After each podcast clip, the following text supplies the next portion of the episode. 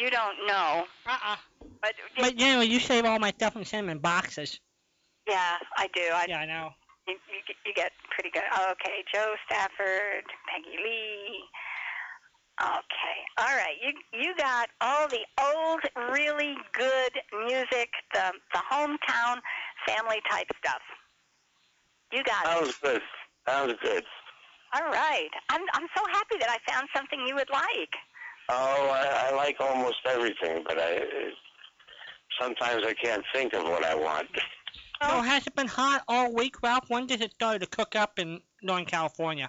Oh, the last couple of days it really started to come on, Mm-hmm. and uh, they say by the Fourth of July it should be running up around 106 in Reading.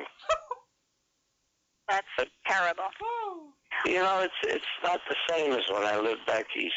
No, it, it's a different kind of heat, and in different parts of the country, it's a different kind of heat. Now, I've got something that's a little bit scary for both of you. Mm-hmm. Daylight has been getting shorter for the last two weeks. Oh, really? So that means it's almost winter, huh? June June fifteenth marks the next equinox. Oh, the Valley. Yeah. I'm sorry, it's getting Oh, I daylight. had a question for you, Patricia. Uh, I, I've been there and I've seen it, but when do you have the Gasparilla parade? Gasparilla Gasparilla. on on Gas uh, Gasparilla Island. No, no, it, it's in it's in Fort Myers. Well, um, gee, It I used to don't be a big deal. the Edison parade in February, but I don't I don't know about a Gasparilla. A Gasparilla um, Gaspar was a pirate, and there's a Yes. pardon Yeah, that, that's right. was a, Well, I, I remember when my in-laws lived down there. We went to the Gasparilla parade. I've never been to a Gasparilla parade. I never knew we had one. Now you got homework. Gee whiz! We- you got homework. Well, you know, a Gas Gaspar. I, it, there's really some interesting history in that. Um, he he was quite literally a pirate, and when the uh, gendarmes started moving in on his ship, he refused to be taken, and he wrapped himself in anchor chains and threw himself overboard. So he drowned himself. And there's an island, Gasparilla Island, named after him here, but it truly is an island. It, there's, there's, you have to get there by boat. Now, Gaspar sailed along Sanibel Island, which is one of the coastal islands in my Oh yeah, I know Sanibel. kingdom, and he sailed those islands and allegedly pulled in and used North Captiva as his headquarters. Uh, you know, yeah. it's- Well, you know, I, I think I told you once uh, years ago they built this beautiful bridge went over to Sanibel Huh? and Captiva, and we used to go over there when we visited uh, Fort Myers, Huh? and there wasn't anything there. Now I understand it's very, very posh, uh, it's, it's hmm. very very more than built up and very fancy. Yeah, more than 50% of the island is preserved. It's in natural preservation state, and nobody can build on it. And boy, you better not mess it up. They're they're really conservation conscious over there. Um, you know, and it, it's it's an ecologically sensitive area. But um, you're right; it is very much an upscale area. Yeah, because it was uh, it was just like sand dunes when we used to go there. Very Well, it's still it's still very rustic because they don't they don't rake the beach. They don't clear anything. Um, it, it's when I say natural, it's natural. There are houses built there, but nobody does anything bad. uh, you don't cut down a tree. You don't plant an, Aus- an Australian pine, which is an invasive. Uh, oh yeah, I know, yeah. uh, so they're they're really very conscious of their en- ecology and environment over there. They really do a fabulous job. But Gasparilla Parade, boy, that's a new one on me. I'm going to have to go do my homework. No, I, I, I may be wrong, but I, it- I'm pretty sure. Well, it sounds like a great idea to me. If it, if we don't have one, I hire you to make one, please. And I, I, you can't do that. You can't. I, I don't work for wages. Oh, volunteer your time on this. the boss just came by. get some Christmas stuff out to you, and I'm so happy that it has a home. I was really happy when I found this stuff. It's it's new to me. Obviously, it's not new music, but it's new to me, and I'm really glad that um, you'll enjoy some of it. Oh, I certainly will. Very cool. Listen, I'm gonna, I'm gonna leave you folks go back to your work, and uh, I'll just sit here and listen for the rest of the evening. Okay, say hi to Tony for us. Uh, Yeah, okay. All righty. She just yeah, she just went by and she made a face at me. Uh oh. Uh, Uh oh. I'll fix her. All right, folks. I'll say good night to you. Well, Oh, thank you so much. Good night. hmm. You think he's gonna make a fake at her? I, I don't know, Tony. What's going on? Yeah, yeah, yeah, Really, Yeah. that's yeah. Okay, so what what were you asking? You had a question, and I know I didn't have the answer. Oh, I was asking the uh, we were on God Bless America. I want to know what year did he write it? Oh, um, 1916, Uh, 1918? Yes, very good. And Yeah, Why, why, 1918. why did he stick it away for 20 years? Well, somebody he he wasn't particularly fond of it, and somebody didn't want to buy it, so he just put it away. He thought there were so many war songs out already in World War One. He didn't think it was, there was a need in the market for it. Well, he he dug it out. Um, Kate Smith and uh, her manager, Ted Collins. right? Yeah. Wanted something for her show and, uh, because uh, the, the war was breaking out. It was 1938, and um, they asked for something that was both patriotic and reverent. And he reached in and pulled out "God Bless America." He did make some changes to it. They weren't major, but he did make some changes that updated it and made it more appropriate for the particular um, situation that they were asking for. It was for her show, and she sang it for the first time. That was what Walden played for the first time on November 11th, 1938, Yep, saying on her show. Uh huh. and uh, it was the first time. And from that point on, she closed every single show she ever did, radio and television, with "God Bless America." It became her signature song. And what sporting event did she used to sing this at all the time? Oh, it was baseball. No, hockey. Hockey, right? Hockey. Right. and it was the it wasn't the Rangers, was it the Islanders? No. Oh, oh, Walden, help me here. Wait a minute. You, you're right. It's in the Northeast. Oh, wait a minute. Wait a minute. Uh, the Patriots. No. No, Patriots aren't even hockey. Um, Celtics. No, not Boston. Not in Boston or New York. Oh, I don't know. Help me here. The Philadelphia Flyers. No kidding. Yeah. I never would have guessed that. Well, Oh, you were really close. Well, I got hockey. I want to. I want credit for hockey. You got hockey. Super. Here, uh, she performed "God Bless America" every week on a radio show, selling nearly 400,000 pages of sheet music. That's Wow. while she was on radio.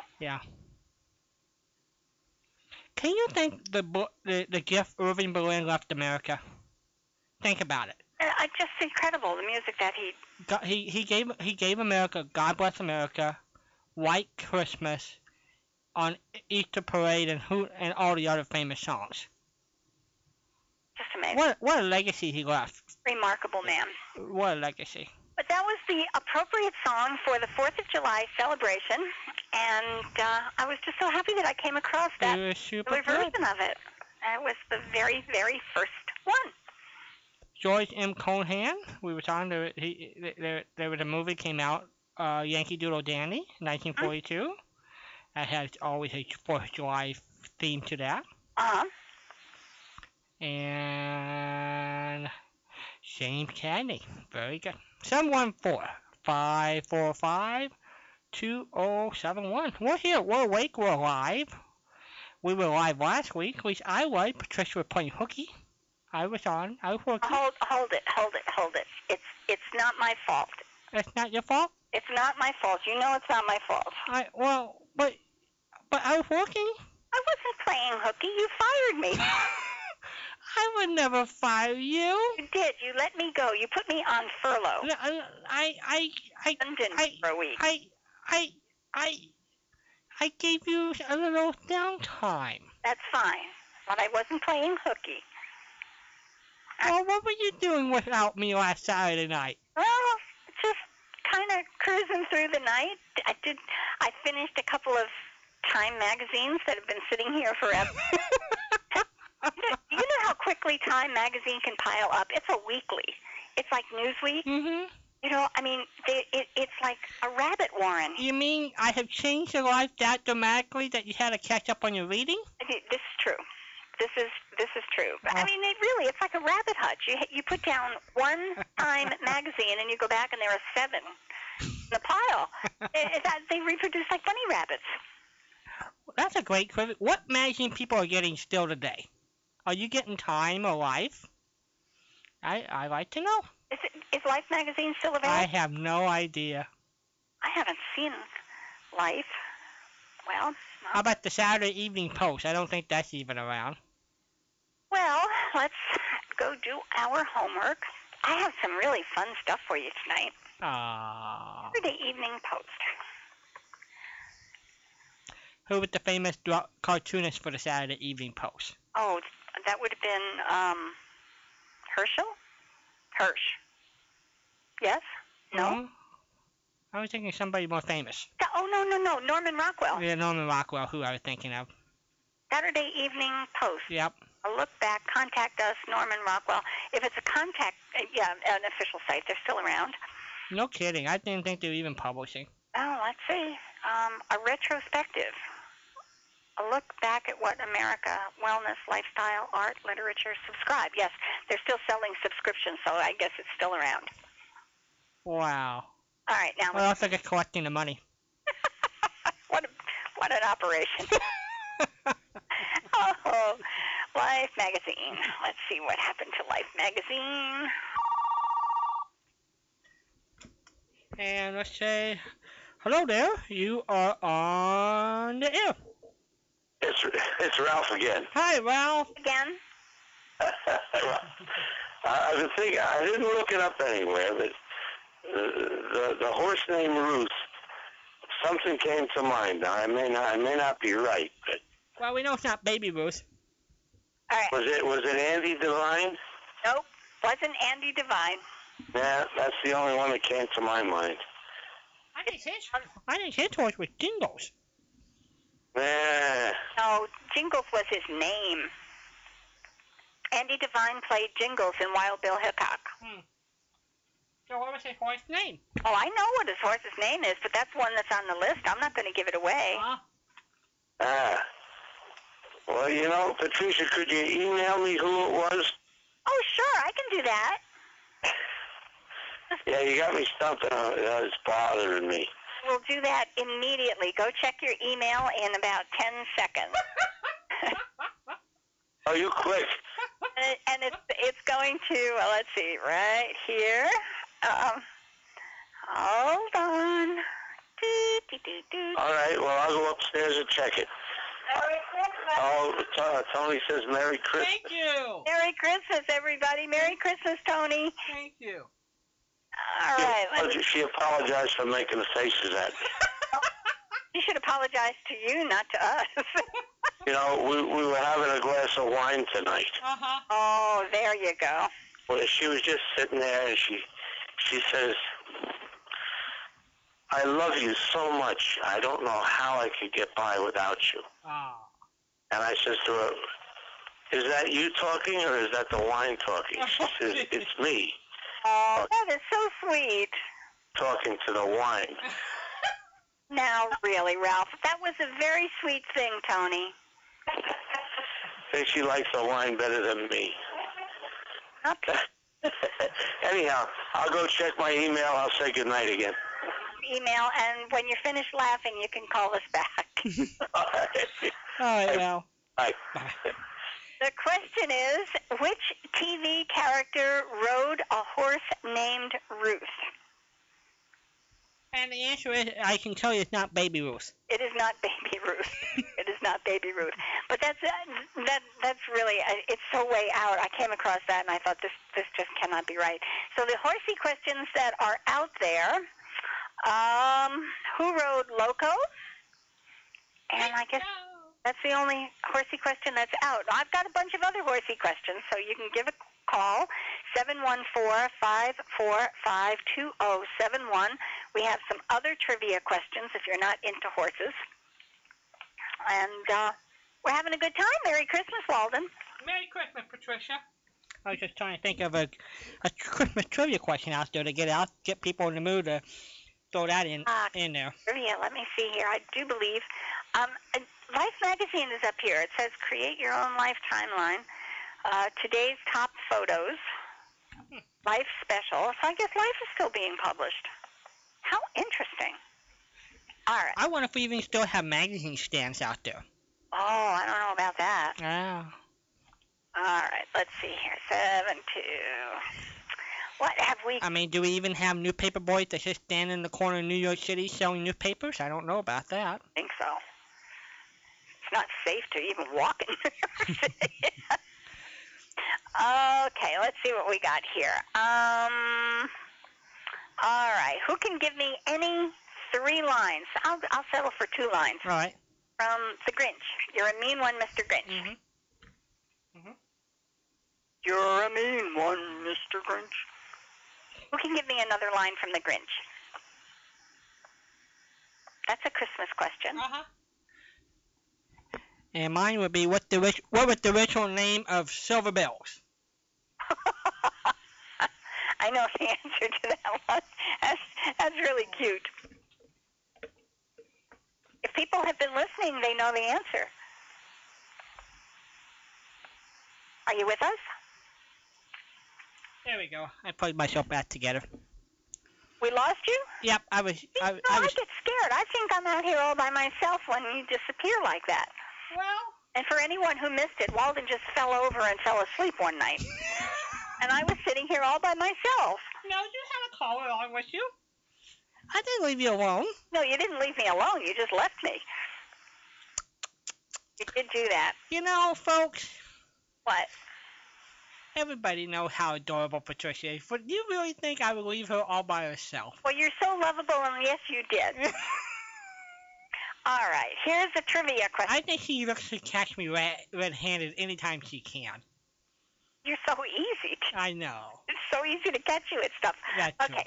Edgar Bergen's daughter was sometimes referred to as Charlie McCarthy's sister. That's right. What was Edgar Bergen's daughter's name? So that one is tossed out there for tonight. Mm. I've got some really fun stuff for tonight. I have some Guinness World Book of Records. No, Book of World Records. Yes. Let's get that backwards. Are we ready? Sure. Okay, here, here we go. The fastest 100 meter hurdles wearing swim fins. How do people think these things up? All right. Fastest 100 meter hurdles wearing swim fins by a female was 22.35 seconds. That's pretty good. I mean, 100 meter in 22 seconds is pretty good to begin with. I think Patricia could beat that, though. Not in swim fins. Not in swim fin? I don't think so. You know what those things look like? They look like feet. I know.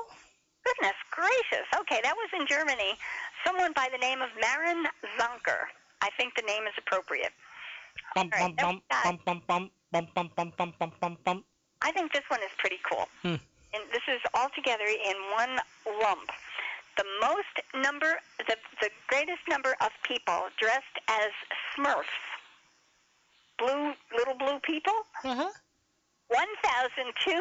1,253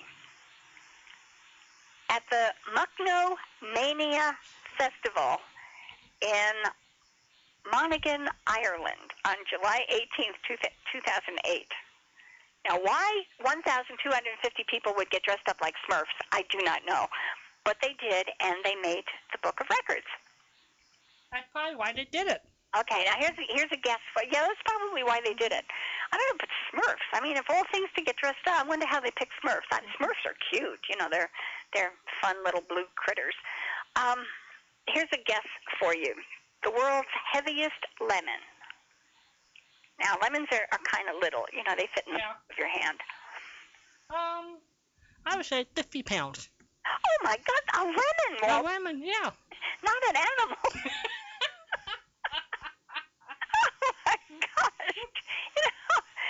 making a baby elephant here. Well, I wouldn't be surprised. Um, well, the the record is 11 pounds 9.7 ounces. That's still pretty close to 50 pounds. 11 pounds is close to 50 pounds. Yeah, you're only 39 pounds away. When you weigh my chocolate at the counter, I want you. I, I want you. I'm going to ask 11 pounds of chocolate, and you can serve me any Fifty. time. Uh, I'll have a heavy thumb, yeah. That one was in Israel. No kidding, Yeah, yeah. Israel. Um, and I, you know, they they have um, Well, they have special uh, agriculture g- uh, growing methods in, in Israel they do because water is so scarce. everything.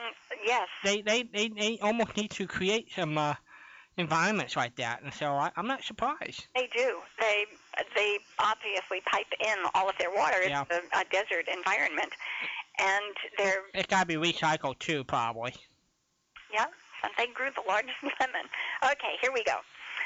Uh, some guy whose name I cannot pronounce in Switzerland collected 8,888 different do not disturb hotel signs from Oh. 189 countries since 1985. You think he did that much traveling? Well, I, I guess he could just run in and down the hall and grab do not disturb signs from the outside of doors. I don't know how you, how would you visit a 100 well, he he had to 189 countries. Maybe people sent them to him. Yeah, he probably has an official website. Yeah. I, I, I would think so. I mean, how could some? Well, you never know. People do weird things. But anyway, 8,888 do not disturb signs. Mm, mm, mm, mm. it's pretty cool. That's pretty nice. Okay. The largest gathering of Santa Clauses. Oh, I bet about 10,000. 13,000 Wow. Clauses in Northern Ireland, Derry City, Northern Ireland, on December 9th, 2007. Now, I don't know. They, they, when you look at these results, when you look at the records, they don't give you too much background information. So I don't know what the circumstances were that 13,000 people dressed up in red suits showed up in Ireland. Well, you, you know, now Santa must have been a little short-handed that year, because everybody went and d- got together all in one spot. Well, it was December 9th. They had time to disperse. Okay, okay. But maybe they were out of work. Well, I was just thinking, all the little kiddies out there in shopping malls, where's Santa? He's gone to the Santa convention this year. so he's fi- Maybe these guys were out of work. I don't know. Uh, okay. okay. All right. Some guy named Furman, Ashrita Furman, crushed 80 eggs with his head in one minute. And I was at the Panorama Cafe in Jamaica, New York City. Well, I understand that uh, you know uh, rotten eggs. Some people use in shampoo mixtures, so I get that appropriate, huh? I mean, well, then, when I get finished, I think I've only got two more. I, I do. I've only got two more on the list. While I'm reading these, I want want you to put your creative brain into operation and tell me if you were going to do something inane enough to get into the book of world records, what would you do? Now, this guy figured that he could he could hold the record in the greatest number of eggs crushed in one minute with his head and only in New York City could that happen. Okay, a gourd. The Guinness World Record has confirmed that a massive pumpkin grown in Wisconsin is officially the world's heaviest pumpkin. Now we're into Walden's territory. How much is the world's heaviest pumpkin? Uh, 300 pounds. 1,810 pounds. Wow. Now that is one heck of a pumpkin on steroids, huh? That's, a, that's a great pumpkin pie. Wow. Okay. Now we're back in England again with the Smurfs. This guy began collecting Smurfs as a child, and when they were sold by a chain of garages across the UK, and he has never stopped. And as of January 28th, 2010, he had collected a total of 1,061 Smurfs.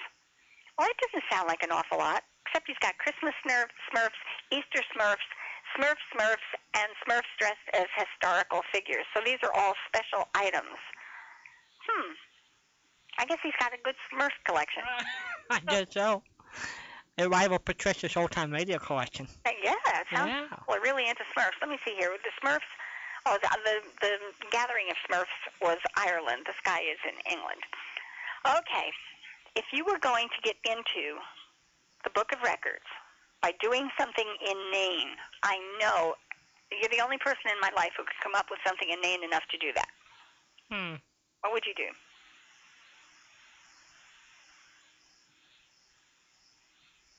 trying to think of doing something with the Christmas theme here. How about visiting as many uh, as many places in the world during Christmas time? That doesn't sound as creative as breaking eggs with your head. I know, A little- I know, Or maybe somebody can help us out. I know. I thought about eating, but I don't want a, a stomach ache. Hello there. Hello, this is your roving reporter, Chad Ballou, calling from a very, very, very special location. Oh, you. So I'll do anything. Chad Are, are Ballou. you are you at are you in the Christmas tree farm in Wisconsin or where are you tonight, sir? Uh, not this time. Actually, I am, right at the moment, I am standing uh, outside the uh, Pennsylvania State House in Philadelphia, Pennsylvania, and the date is July 2nd, 1776. Ah. And there is a very special event just happening over inside the Pennsylvania State House um, that I'm going to be reporting on today. Okay, are you going to be able to get any one-on-one interviews with any of the delegates at at this event? Um, I'm not sure if I'll be able to get any one-on-one interviews, but um, I should be able to get some. Uh, I should be able to get some of their comments on Mike as they are debating. Perfect. Perfect. So, so are you going to be able to call us throughout the night with comments, or are you going to be able to figure this all out fairly quickly? Well, I'm going to uh, stay here uh, for the next. Uh, I don't know, 20 or 30 minutes and report on it. I'm standing outside at the moment, Yeah. and I'll be going inside in a minute to give you the report. Perfect. Uh, Have any idea who's attending the event? Uh, quite a few uh, people you've probably never heard of because uh, they haven't done a whole lot. But uh, it's the uh, members of the Second Continental Congress they, who have been meeting here for a few months now. Um, excuse me. Uh, can you hear all those bells out there? Um, that's coming right from the bell tower of the State House here. Pennsylvania State House. And before I go in, I I do have a little information about uh, the State House. Um, it was actually built between 1732 and 1753. Um, it was designed by Edmund Woolley and Andrew Hamilton, and it was built by Woolley. Um, it was commissioned by the, the colonial legislature of Pennsylvania, so um, they paid for it as funds became available.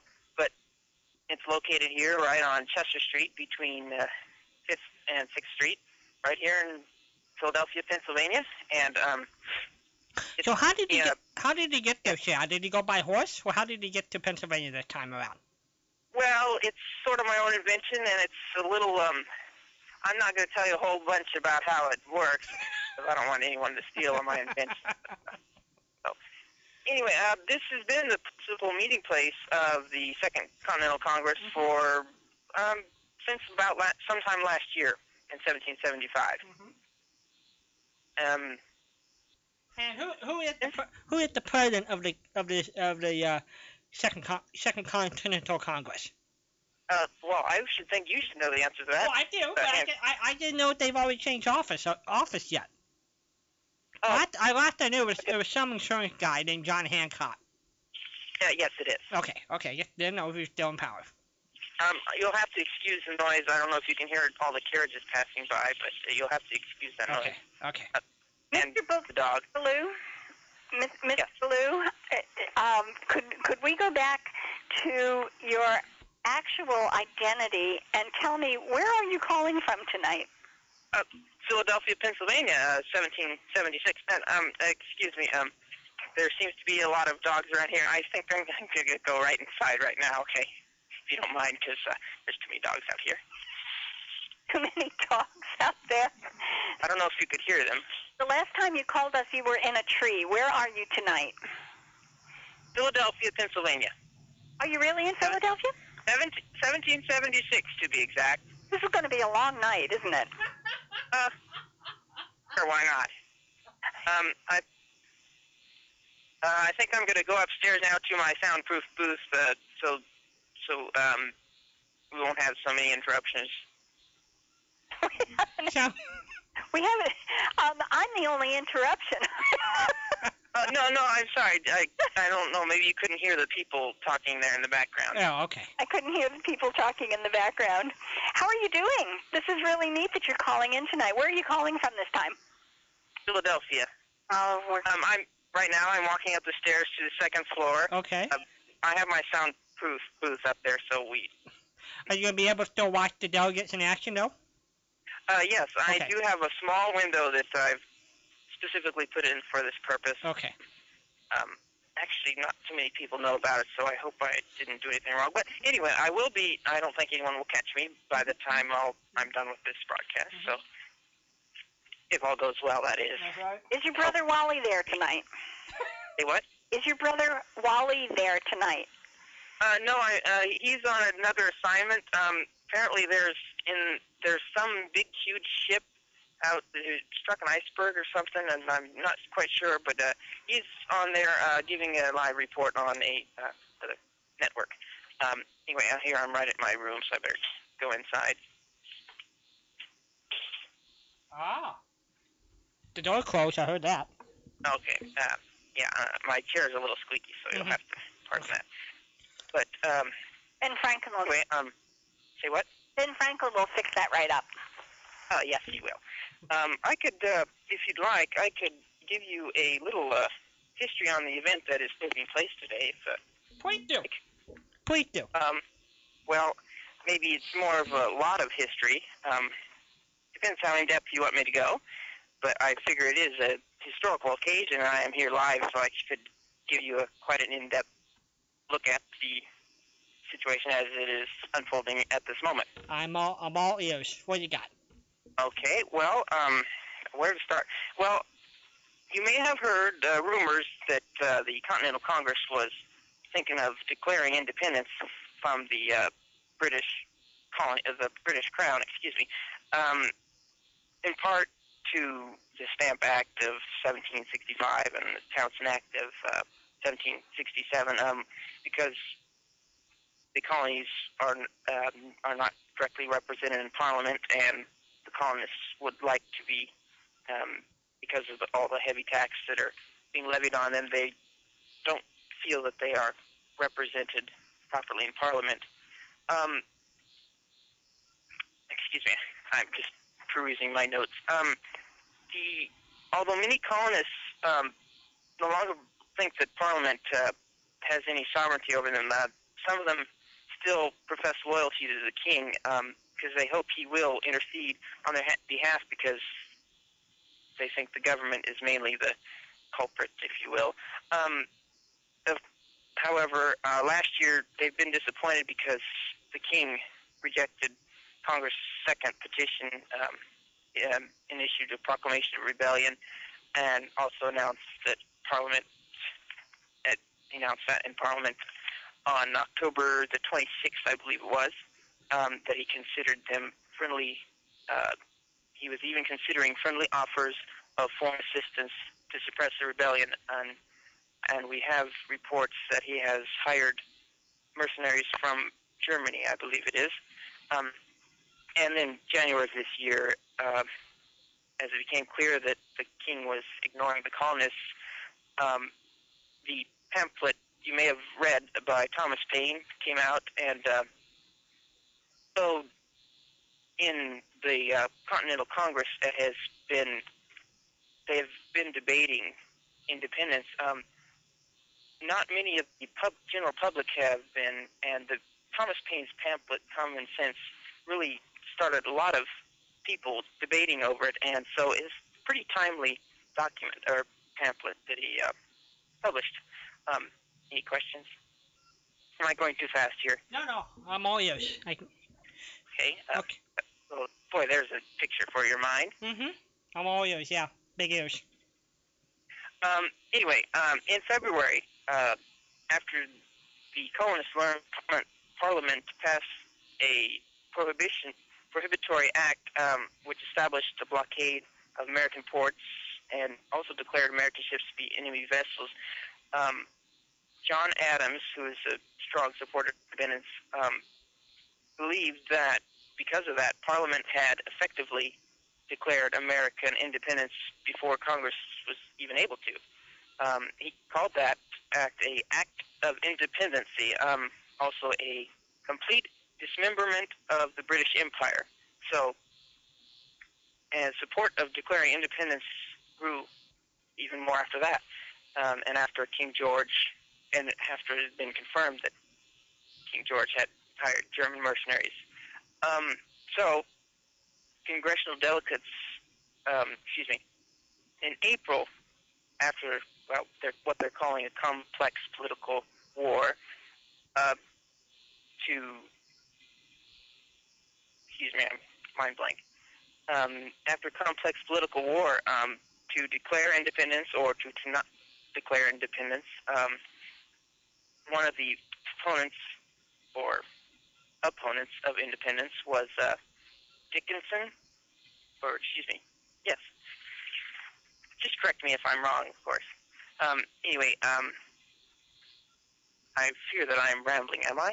No. You're doing good. Anyway, You're doing good. So we're, we're still in April, right?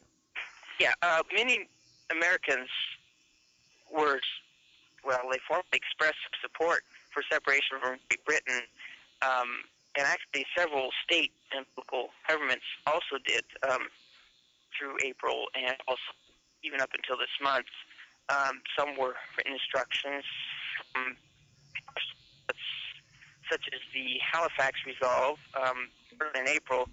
Uh, North Carolina became the first colony to explicitly authorize its delegates to vote for independence. So, in a way, that is a local declaration of independence. Mm. Um, Can I hop in with questions as you go? Um, Yes. Yes.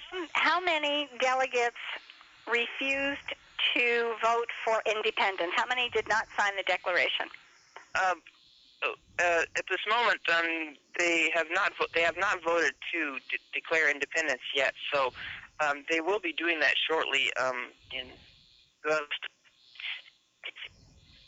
actually, they're almost coming to blows, but they are still debating at this moment. There has not been a vote as of yet.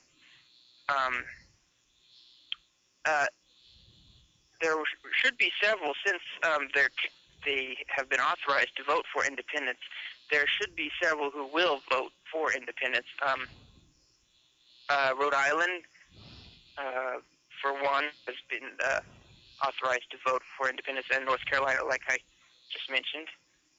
Um, and in May, Rhode Island uh, also uh, they actually declared independence from Great Britain, as well as authorizing their delegates to vote for independence for the colonies as a whole. Um, Well, when when the end of the day gets there, how how many are going to vote for and how many against? um, well, I'm not sure. We'll have to see. Um, we'll probably be able to uh, hear some of the votes live when it does happen. Um, I, excuse me. This is Yesterday USA. We have Chad Blue at the Philadelphia uh, Capitol Building. Yeah, we're going to have to wind up in a minute. We're, we're reporting on the Sever- Continental Congress. Are we running out of time? Yeah, we're we're running a little short on time. That's why. I, uh, forgive me. I was I was Uh, do you have a live interview? I was coming to the uh, I was cutting to the chase and and the bottom line about how many voted for and how many against on the Constitution. Uh, not the Constitution, the uh, Declaration. Uh, uh, are you having some kind of live interview later? Uh, uh, I could that I could call back uh, when they are finally about to go. When when you have uh, some additional information about how the vote is going, we'd love to hear from you. Please do. Okay, I can do that. Um, well, then, for the moment, I shall say uh, pleasant, pleasant, pleasant evening. Uh, yes, uh, and this is Chad Blue reporting live uh, throughout the night from Philadelphia, Pennsylvania, the uh, Philadelphia State House, and uh, on July 2nd, 1776. And good evening to all. Thank you, Mr. Ballou. We'll hear from you soon. Okay, Take care. bye. And there's Chad Blue. Chad Ballou. That is Chad from Nebraska. one of our regular chat room people who comes up with more creative ways to make a phone call than anybody I know. 714-545-2071. All right, so let's see. Guinness Book of World Record. Guinness Book of World Records. Would you like me to give you some useful I, I, I always have useless but, but fun information, but I've got some useful and fun information. Do you want to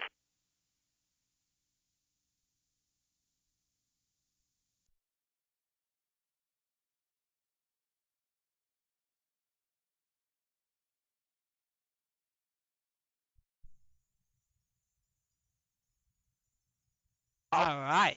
How many? How, seriously, and how many? Well, you- you're you're a pretty husky guy. How many could you eat? Do you think? I don't really know. I don't eat a lot. I really don't. I I think. Well, you know, I mean, I look at these people shoveling food in their mouths. I, I'm nowhere in that category. Nowhere. Um. Yeah, I'd be. You know, if I didn't have anything to eat, I, I could probably get at least s- six to twelve. I think that would be okay. Uh huh. I I think you'd lose, but Oh, I know I would, but but I I think I think you could probably get six down. I don't, I don't know. I mean, I, I'm a chocolate lover. I don't know if I could if I could do that. Um, let me let me do uh, the questions that are still out. Mhm.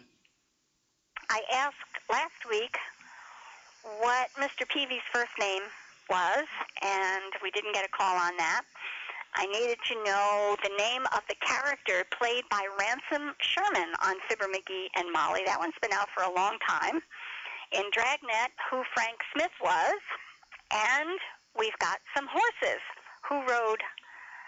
Ah, let's see. Who rode Loco and who rode Ruth? A horse named Ruth, and that was a television horse. I've got a whole bunch of other horses here for anybody who wants to give a shot at, at horses here. Okay, useful and fun. This is advice from a burglar. what could you do for the Guinness Book of World Records, What Patricia? would I do? What could you do? What could I do? Well, I guess, you know, the person who sat the longest and looked for trivia. that could do it. That could And, do you it. know, I, I think I could do that. Uh-huh. And I'd, I'd have to set up my little workstation here and have a few. I, you're allowed to take a break. I don't know how many minutes an hour or how many minutes every two hours. I think I think people allow five minutes per hour. You can do a lot in five minutes. Mm-hmm. So, um, gee, you know, I, I, I'm a little bit more creative than that. They have the, the world's longest Monopoly game, so we're out of luck there, Mm-hmm. unless you can beat 70 days. 70 days? Can you imagine?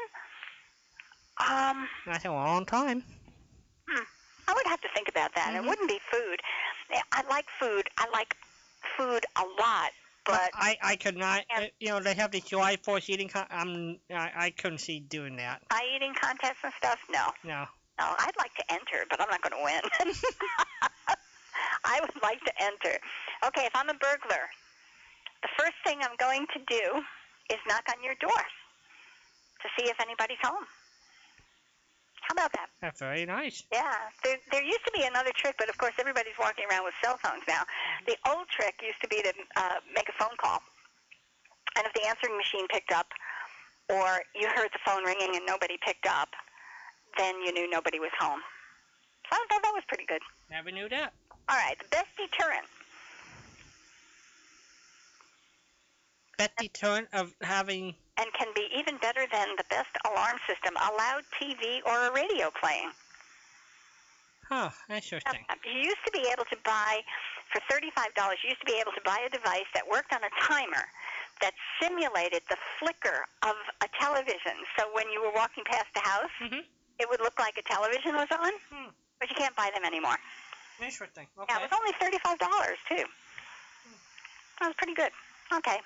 And on the on the bargain basement, shopping for bargains. Yes. Bargains are at the bottom. The lower prices are on the lower shelves, so always look down. No kidding. Yeah, Okay. pricey stuff has the the eye level positions Mhm. are the most expensive places that the manufacturers rent. I mean, manufacturers pay for space for their products. And supermarkets, I mean, you know that because your your brother is in the supermarket business. Right. Um, but because it costs the most, the products that co- it costs the manufacturers the most to put their products on that shelf, they are also the priciest products. But when you look down on the bottom, you'll frequently find the store brands or the lesser expensive brands, and they're on the, the less expensive shelves. You know, the, the cheaper products Sure. can't afford to buy the most expensive visibility places. So, Sure. so look down. If you're looking for bargains, start at the bottom and work your way up. And this is good stuff. This is this is interesting, right? Absolutely. Okay, let's see. All right, now we've got useless but fun stuff.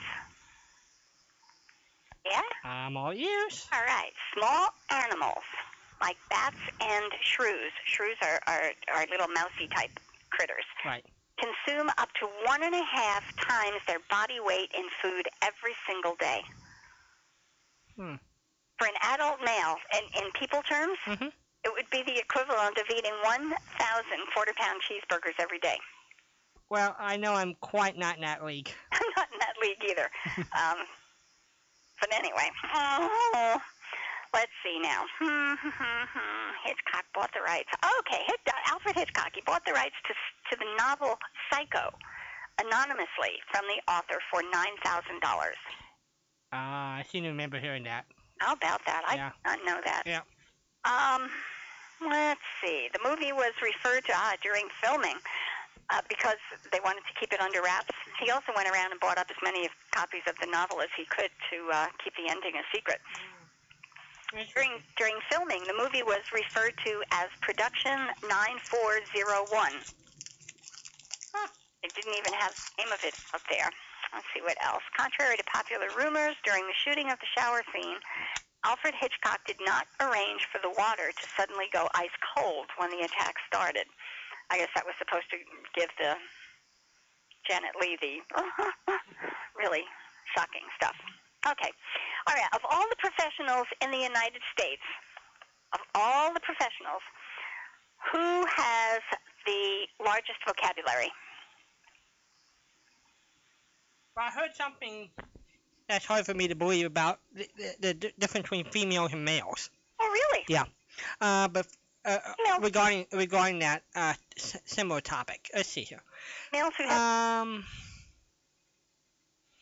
well, I would say college professors.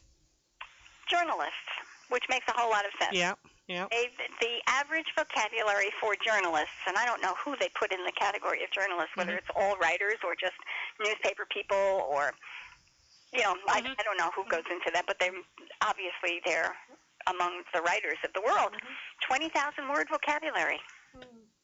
That's a lot of words. Interesting. Yeah. In any given week throughout the year, an average of 2.3 million Americans are on paid vacation. No wonder the country's in problems. 2.3. I mean, that's really not a whole lot of people when you, No, you think about, you know, getting three or four weeks vacation Yeah. a year. that's true. Yeah. Google. We looked up, you and I looked Mhm. up the meaning of the word Google. Right. Remember what the definition is? It, wa- it was some form of a number, but I don't remember Yeah. what it is. Google is actually a number, and I didn't know that until you told me. It, it is the number one followed by 100 zeros. I guess when you get that many zeros, it doesn't have a name yet. Well, Google is the name, though. I wonder what one followed by 90 zeros is. Uh, Google it. I don't think so. Oh, okay. All right. The most valuable nutrients in a potato. It's butter. I like the way you say This is good. In the, they're in the potato skin. oh, I love potato skin. That's very good stuff. Yeah. And you had a question before before I finished I do. the rest of this stuff. I was waiting for you when you got done and said, okay, Juan. All right. Well, let me. I've only got a couple of more. Okay. Kitty cats. Kitty cats purr. Uh huh. Never stop purring. Uh huh. Whether and um, when they're purring, they they do not stop to inhale. They just keep purring, whether they're breathing in or breathing out. Ah, I guess they want to make sure you, they know where you don't step on them. So there's well, there's some kind of a motor. I, di- I don't know where them and A cat motor? yeah, they got this little motor. Your your purr button. Yeah. All right. The average Major League Baseball, the actual Mhm. baseball, the, the thing. Yeah. How long does it last? The spear. Uh, well, Major League. Uh, now we go to several dozen, several dozen balls. So, in, in terms of batters, in terms of time, Pitches. uh, Ab- well, let's see, I would say about eight pitches. Boy, are you good at seven pitches. Wow. I would. I wouldn't have. Just. I wouldn't have taken a guess. I actually. I would have guessed less than that. Mhm. As you know, foul balls and Right. foul tips, and Right. it hits the dirt, Hit the dirt. Yep. messed up. So I thought seven pitches was kind of high, but Yeah. Mm-hmm. you're really good. Ah. You are really good. Ah. Okay, how many radios were there in 1938 In in the country, uh-huh. in America? fifty million. No, 27.5. Wow. That's still a lot of radios. Still our radio. Number of households. Was in a probably like a ten or fifteen year span. If you think about it. Yeah. Okay, what was your question? the question is, what? How many words does the average male say a day, and the average female says a day? This is a loaded. I never heard this until within the last week or so. Oh, I'm going to verify it. You you know that, right? That's okay. All right, I'm going to go out and, and I'm going to verify that Well- women really do have more words than men. um, let me think. and I can guarantee you, everybody, that Patricia doesn't meet the qualification. She doesn't? No. No kidding. Well, you don't. I talk too much or too little? No, no, no. You're all by yourself. There's nothing to talk to. Ah, well, I, I talk to myself. I know. That's true. I'm a very good listener, too. I know. I'm a captive audience. I can't get up and walk away from That's true. um, All right, so everybody, that's a good question. What, how much, how many words does the average male say a day, and the average female says a day? If the male is in an office setting, the female female has usually spends more time with the kids. Boy, you know, I really don't know. We can talk at what 100 and, uh, average average speed of speech is if you're talking normally like I don't But- 100 words a minute, 125 words about about 125 words a minute. Does I that was- sound right? Well, I was listening to a um an NBC special I picked up. I have a copy. of her- They copied it in the mid 30s, late 30s. They had a, s- a speed speaking contest between three famous radio announcers, and Ben Grau won it at 430 words a minute. For a speed. And what was what? oh, jeez. and what was what is the average? I suppose I should look. I don't know, but I, you would think it's got to be between 80 to 100. And, and my guess would be closer to 125 because mhm. they, if you've got someone dictating, they tend to dictate slower. But a person, well, I don't know. All right, um, ta talk to me about the male and female thing. Well, uh, I can tell you that the female speaks a little more. a little more? How how how little more? uh, 50% more. That's not a little. All right. so they say the average male speaks 6,000 words a day, and the average female speaks 9,000 words a day. I have no idea if that's correct, but that's just the way of thing that's been thrown out there lately. This is discouraging. Six thousand words. That's not an awful lot of words. Yeah, I guess so. Uh, uh, honey, what are we having for breakfast? What am I gonna have for dinner? I love you, and I'll, I'll see you when I get home. That's about it, right? Yeah, but Yeah, but yeah, but all right.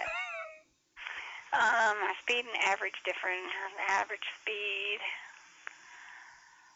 Um. I don't think we're talking miles an hour here. That's what they're trying to pass us off as okay, speed reading test, speed of speech, and its implications. Hmm.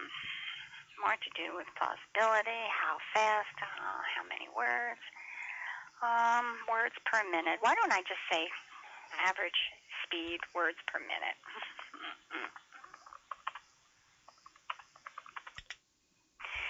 Um, you have to keep talking while I'm Yep, we're still waiting for a report from Tableau to figure out when the voting is done, what happened. That's in play. Uh, Ron from Hawaii is planning to give us a call over three hours from now. Uh, we do have some radio shows tonight, everybody. Uh, Screen Guild and Fibber, if we get to it. We have Christmas in July.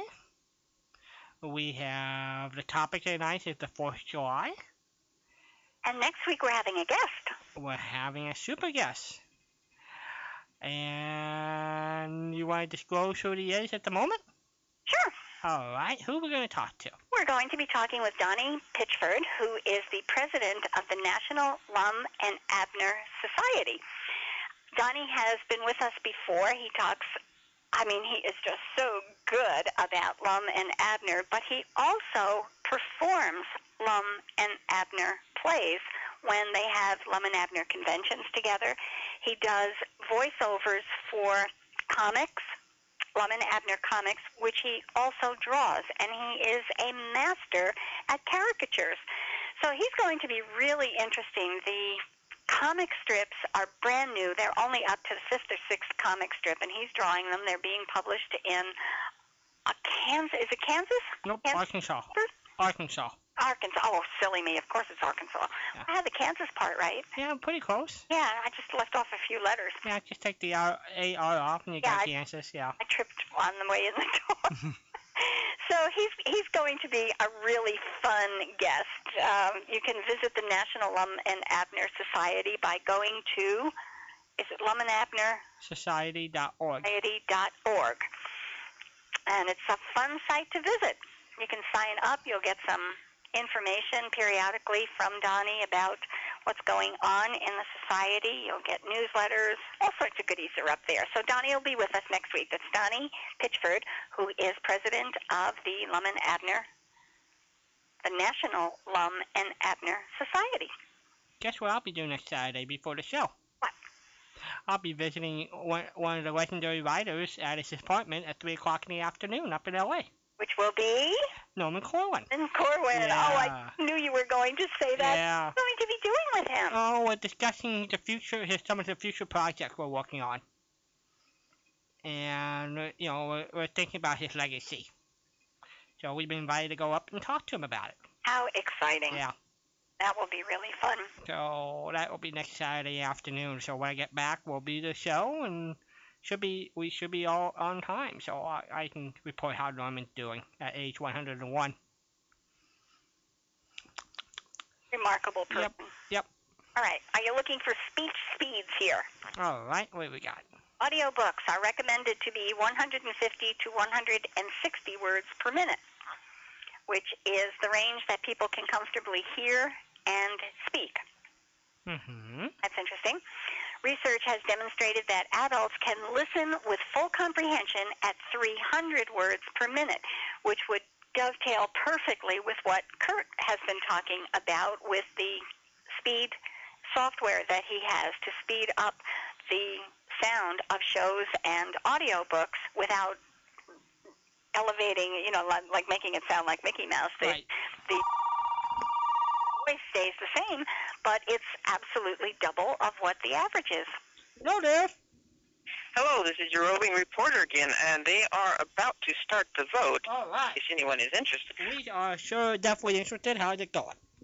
And I, uh, I will try to bring you uh, some of these speeches um, if my audio equipment holds out. Um, just to, re- to say what they are voting on, um, Representative Lee of Virginia was instructed to ask the Congress that they vote for independence, and after much debate yesterday, they passed that resolution.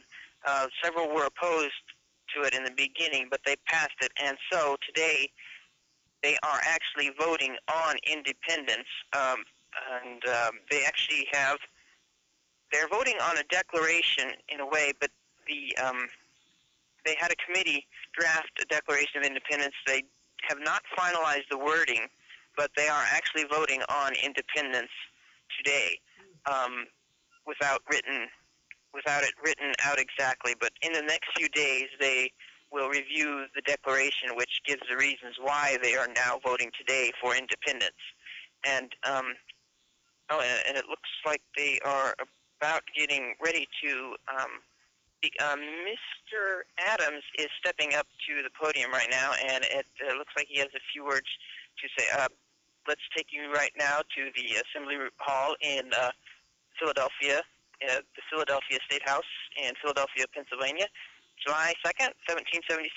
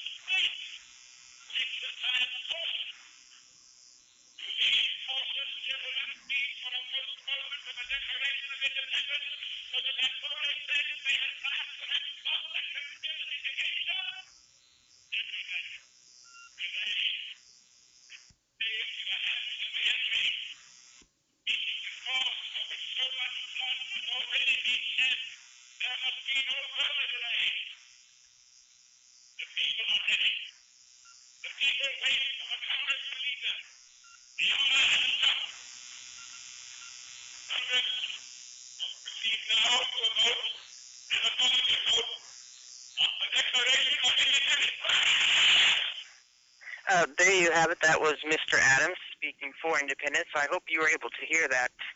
We got a little bit of it. We sound like the microphone way far away, but we got a little bit Um, there.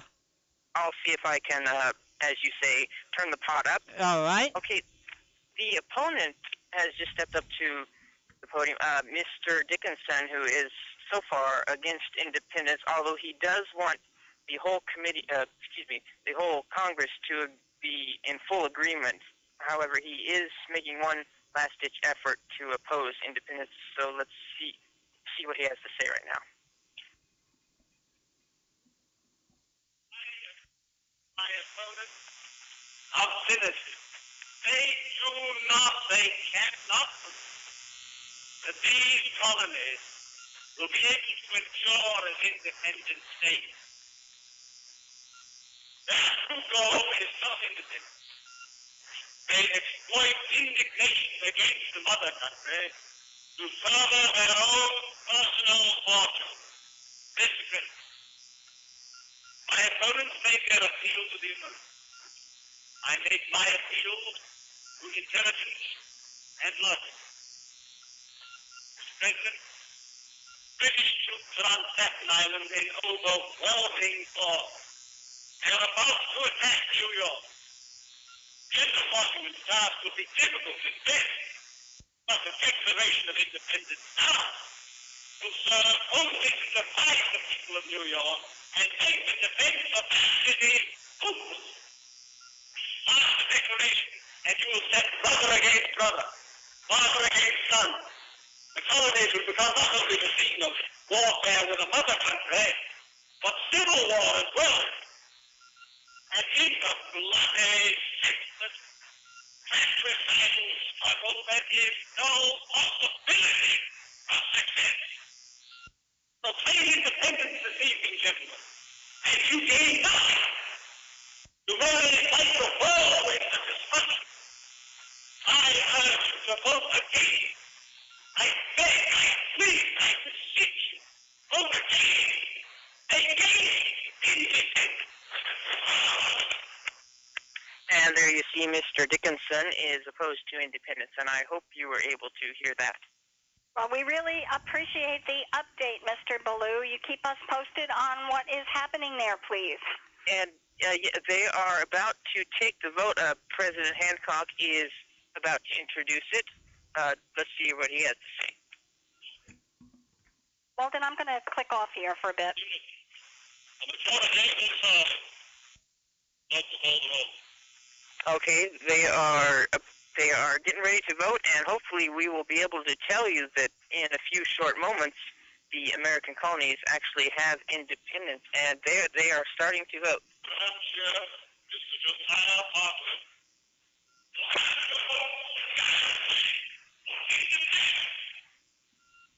Massachusetts is the top and the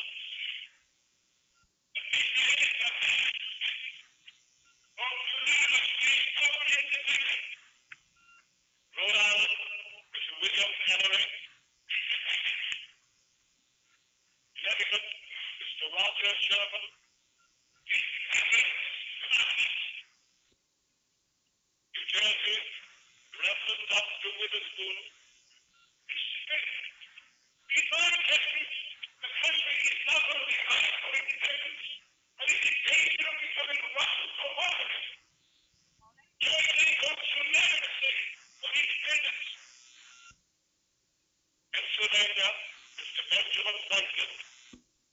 Majority of the delegation from Pennsylvania votes for separation from the Soviet Delaware, Mr. Cecil Rodney. Delaware votes unanimously for independence. And there you have it. They have reached enough votes to that uh, the declaration, or excuse me, that they have officially declared independence. So All right. um, I guess this should be Happy Independence Day, July second. Um, this should be a day that will li- uh, go down in history as a great day for um, uh, the American colonies. Um, how we officially have independence. Good job. Good And, job, uh, Cowbaloo. I'm glad you made the big trip all the way out there to do that. Uh, yes, uh, they they just finished. So uh, the tally is uh, tw- uh, one. Uh, New York has abstained from voting. They did not have permission to vote. Um, so uh, twelve votes for independence and one Abstain. uh, one state abstained. So, um, and actually, uh, I hear tell that one person just for this vote rode 80 miles last night just to get here. So, um, quite a sacrifice on his part um, for this great uh, these great colonies. Now we have officially have independence. So uh, I shall say Happy Independence Day. Thank you, Chad. And um, I think I shall uh, go get into my time machine. Oh, I, I forgot. Yeah, my time machine. Uh, so um, I'll, I'll see if I can um, uh, get my time machine working. And uh, here we go. Um, so I guess I shall see you uh, a little later. Um, Sound good? this this has been Chad Ballou reporting live from. Oh, oh no! I, I'm afraid I have a little problems with my time machine. Uh oh. Uh Uh oh. Ooh. Um. Uh. Well. Um. I'm afraid my time machine seems to have broken down. Um. Um. I don't know what to do. Uh, I guess I'll have to go to the uh, ye old time machine shop around the corner and see if I can get a replacement part. Um, let's see what I have. Oh, nah. I should have known. This goes out all the time. It, uh, it's all these things. Um, seems that my Dynaflux Superflowing Unijet Turbovasculator, which is synchromeshed with the multi-coil hydrotension dual vacuum dynamometer, has broken. So I'll have to see if I can get another one and um, see if I can get back home. Um, this has been Chad Blue reporting live from Philadelphia on July 2nd, 1776, and hopefully I'll get home and talk to you guys later. oh. Call us later. See you got home. Thank, Okay. Thank uh, you. Mr. Ballou. Wish me luck. Thank you, Cowbaloo. Bye. Bye. Good grief. Hope he got enough pennies to buy a unit matter mathematical time machine over the corner of Philadelphia Street. Good grief. Good grief. Well, only yesterday USA we have uh, uh, reporters. You know what I was thinking, Patricia? You know what you and I need to do five years from now? Five years from now? Uh huh. What? We should go to Philadelphia. It'd be the 250th birthday, As in you and I as you and I. go to Philadelphia? Well, won't they have the big celebration? I suppose so. Oh, Probably have one in Williamsburg, too. yeah, that's true. Well, we- okay. You want to go to Williamsburg? Williamsburg, I like Williamsburg. Okay, we'll go to Williamsburg. and and in July it's probably beautiful there. Ah, okay. Somebody from Virginia has to give us a call and let us know what the weather is in Virginia. But I was just thinking, you know, we're getting close to the anniversary of the Uh, country. when- five five years from now. I went to Virginia one time to go to Williamsburg, Yeah. and it was in January, and everybody kept telling me how mild the winters are in Williamsburg.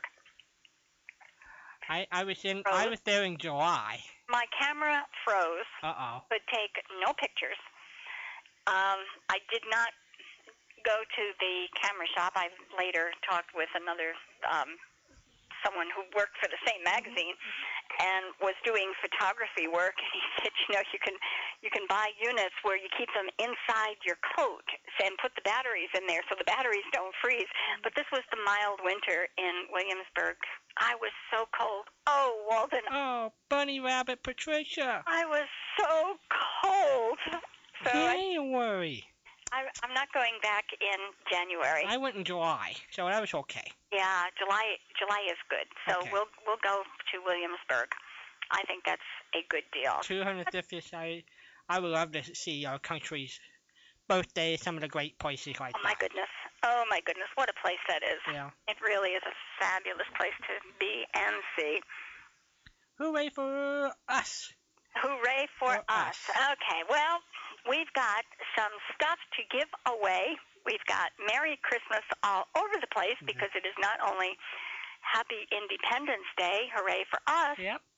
coming up, but we've also got Christmas in July. And I wonder who's responsible for that. Uh, well, it was a caller, a listener, who became a disc jockey. Lynn Noyce was responsible for the idea. They used to complain how hot and dry it was in Arizona in July, and they thought here some Christmas shows would help cool them off. So I have to tip the idea to Mr. Lynn Noyce for that. And that was all you needed to That's kick, all I was needed. kick and- off another month in July. Uh huh. And just in case people are interested, Walden and I are putting together some ideas for this coming Christmas. Yes, we're, we're, we're, we will take donations and, and chocolate. You know, you can send your chocolate covered Send- donations to to uh to 2001 Plymouth Rock Drive, uh Plymouth Rock Drive, Richardson, Texas 75081. Just put the just mo- just make sure put in big letters Patricia and Walden on the box, and it'll get forward to us. How are they going to forward one box to two people?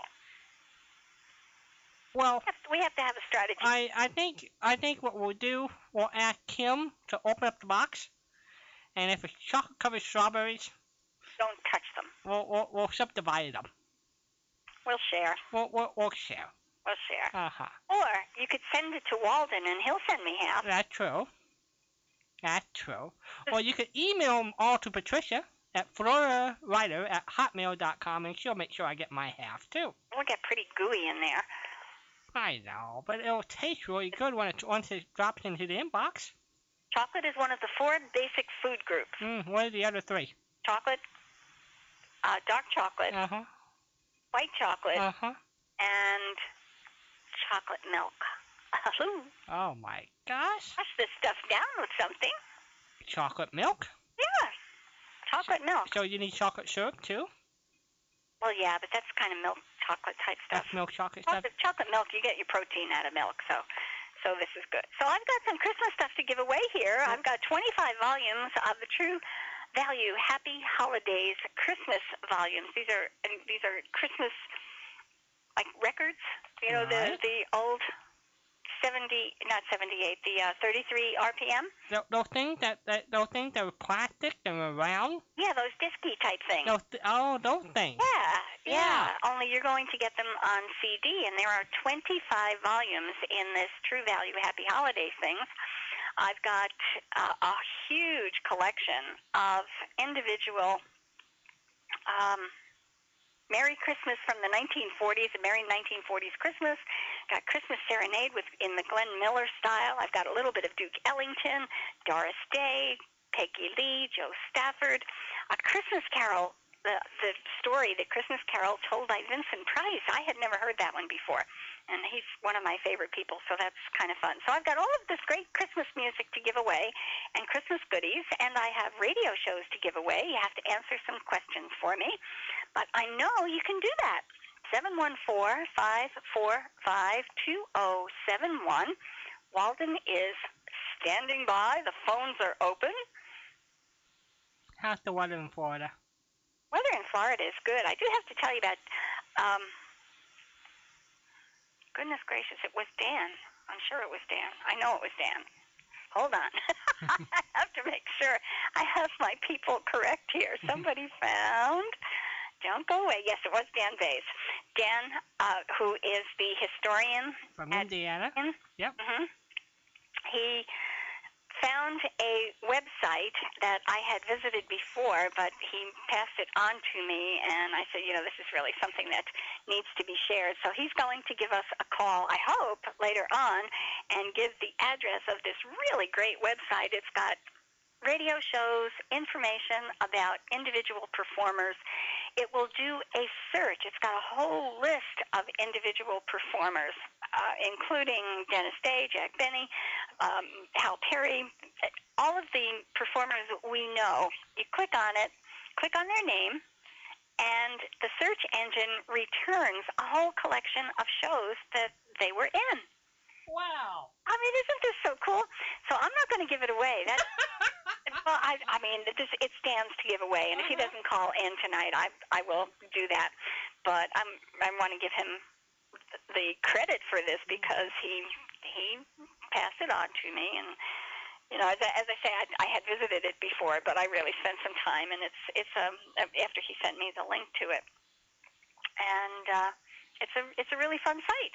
So Dan, pick up the phone and give us a call and talk with us about this wonderful site. Otherwise, I'm going to give away your secret and tell everybody where it is. So How there. about that? 714-545-2071. oh, Patricia and Warren are back together like we always should be. Yes, and who who went away last week? I left Patricia behind. Okay, all right. Uh, now we've got it straight. I did not play hooky. I was here. I was available. Yes. She was standing by the phone waiting all night. Nobody called.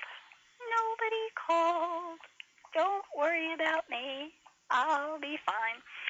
Okay. If I would have called, would you answer the phone? I certainly would have. Okay. Oh, of course I would have. So I think Even though you're reading What? reading time and everything else, you would still answer the phone. Oh, of course, of course. Actually, I had a very good time.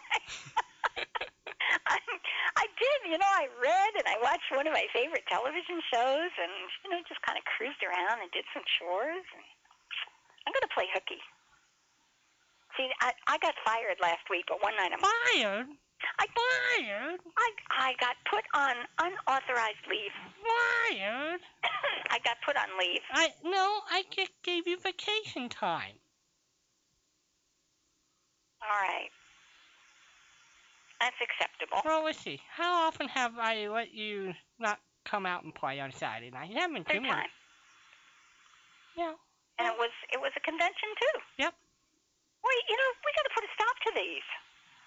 These You, conventions. you you need to c- you need to just come with me. Be easier. That way I don't lose track of you. Oh, that, that might. You know I you know it's getting to the point. Are in, these conventions are intruding on our. I know on on our t- on our on our private time. I think Yeah. I, I think I think you just I think you just have to come with me. That way I don't lose track of you. okay. You know Okay. I think that's fair. That's good. Seven one four five four five two zero seven one. I to donate to the Patricia Travel Fund. We will be Oh, welcome. but please. I'm gonna get in such trouble. That sends money to. I didn't ask for any money, just donation. Like- Chocolate would be fine. You know, we can always turn the chocolate into travel Hmm, fun. too. Oh my goodness! Yes, You know, chocolate is acceptable. chocolate is. Yes. Yeah, okay. Uh, okay. I have a I have a money saving thingy here. Oh, good. This is how people can save their money. Yeah, yeah, I think this is kind of good. And, and maybe everybody knew this, but I didn't know it until a while ago. Excuse me. That's When- Patricia. She, she's just out of practice after having one week off. yeah, you this is really this is really bad. I know. I know. Don't do this anymore. I know. When you go to the store Yes. and you see a sign that says two for three dollars, Yeah. buy two. I mean, if it's something that you of course. want, and, it- and of it's course. sale. Of course. Yeah. Especially ice cream. We always go for the two for se- two ice cream for seven bucks. two for seven bucks. Uh huh. Well, um, it's only a bargain if you eat both. Well, ice cream is no problem, of course. Um, but if it's spinach or I or string beans, stuff like that, Mhm. stuff like that, there, Mm-hmm. you don't have to buy the two items. If it's two for a particular price, you you don't have to buy the two. You can only buy one if if that's all you're going to eat. But you know they generally theoretically charge more for one rather than two. But if they're if they're listed as a sale item or even as a you know sometimes you walk past and they say ten for a dollar. Right. Excuse me. Oh boy. I'm sorry. Well, that's okay. You, you want to take a little break? Okay, I'm sorry. There. Uh, You have to buy the ten. You can buy one if you want, and they'll charge you a dollar for it. Kermit is just having a good time over there. But, um, well, wait a minute. Wait, if it's ten for a dollar, Mhm. so you th- you think I could get bought one and pay just ten cents? Right. You think so? Absolutely. Hmm. Well, it seems like ice cream they always charge you more for one, so that's why they en- encourage for two. Well, they they do, but if if something is listed as on sale, two for X number of dollars, Yeah. unless there is a special store policy that you need to know about, Mhm. you don't have to buy the two. You can buy one. You don't have to buy four. If it's four for a dollar, you can buy one, and they'll charge you twenty-five cents. Ah. Okay. I think that's a that that, that is good to know. Well, I- Uh, You know, I used to wind up throwing some stuff out because I would say, okay, well, this is a really good price, and I would wind up. And if you throw stuff out, it's not a really good price. You know? Uh-uh.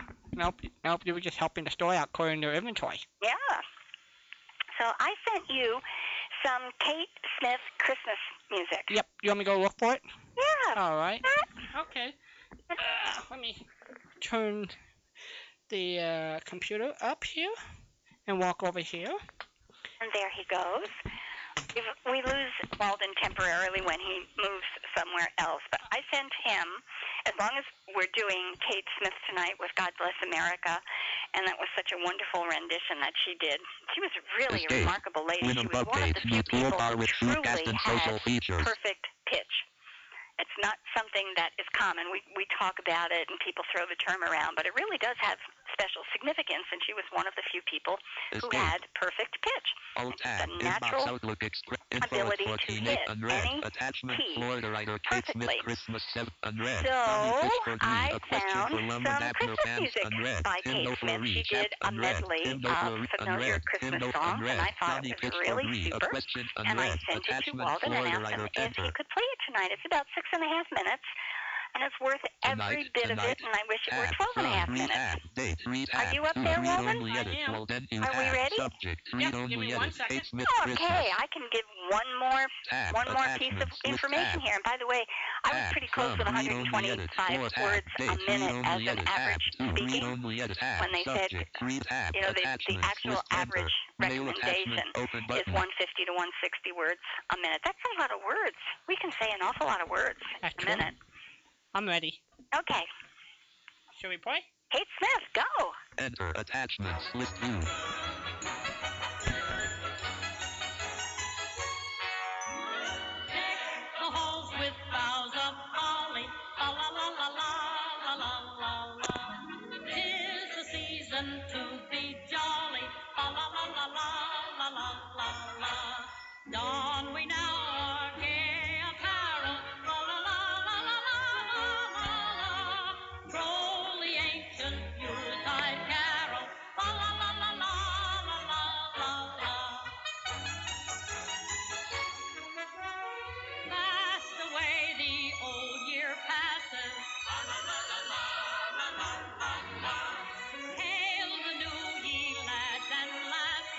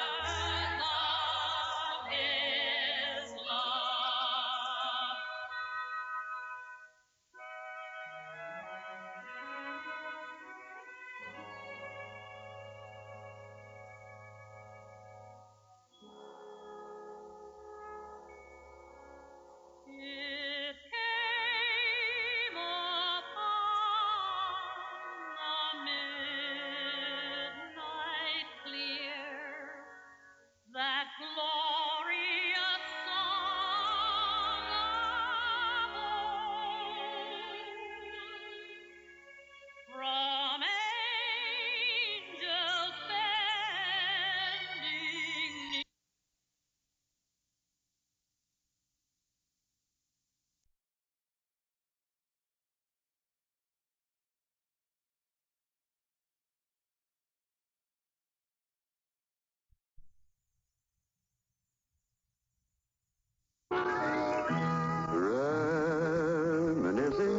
Reminiscing, I feel That's right, everybody. Next Friday night, we will have two little beavers on with us. Frank Brzee and Tommy Cook will be live. We'll be celebrating Tommy Cook's birthday, July 5th.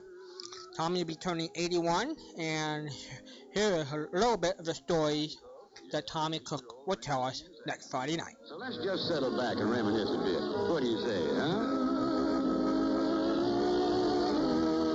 huh? With a nostalgic nod toward the Atwater Kent, we now present Same Time, Same Station, a chronicle of broadcasting's first half century.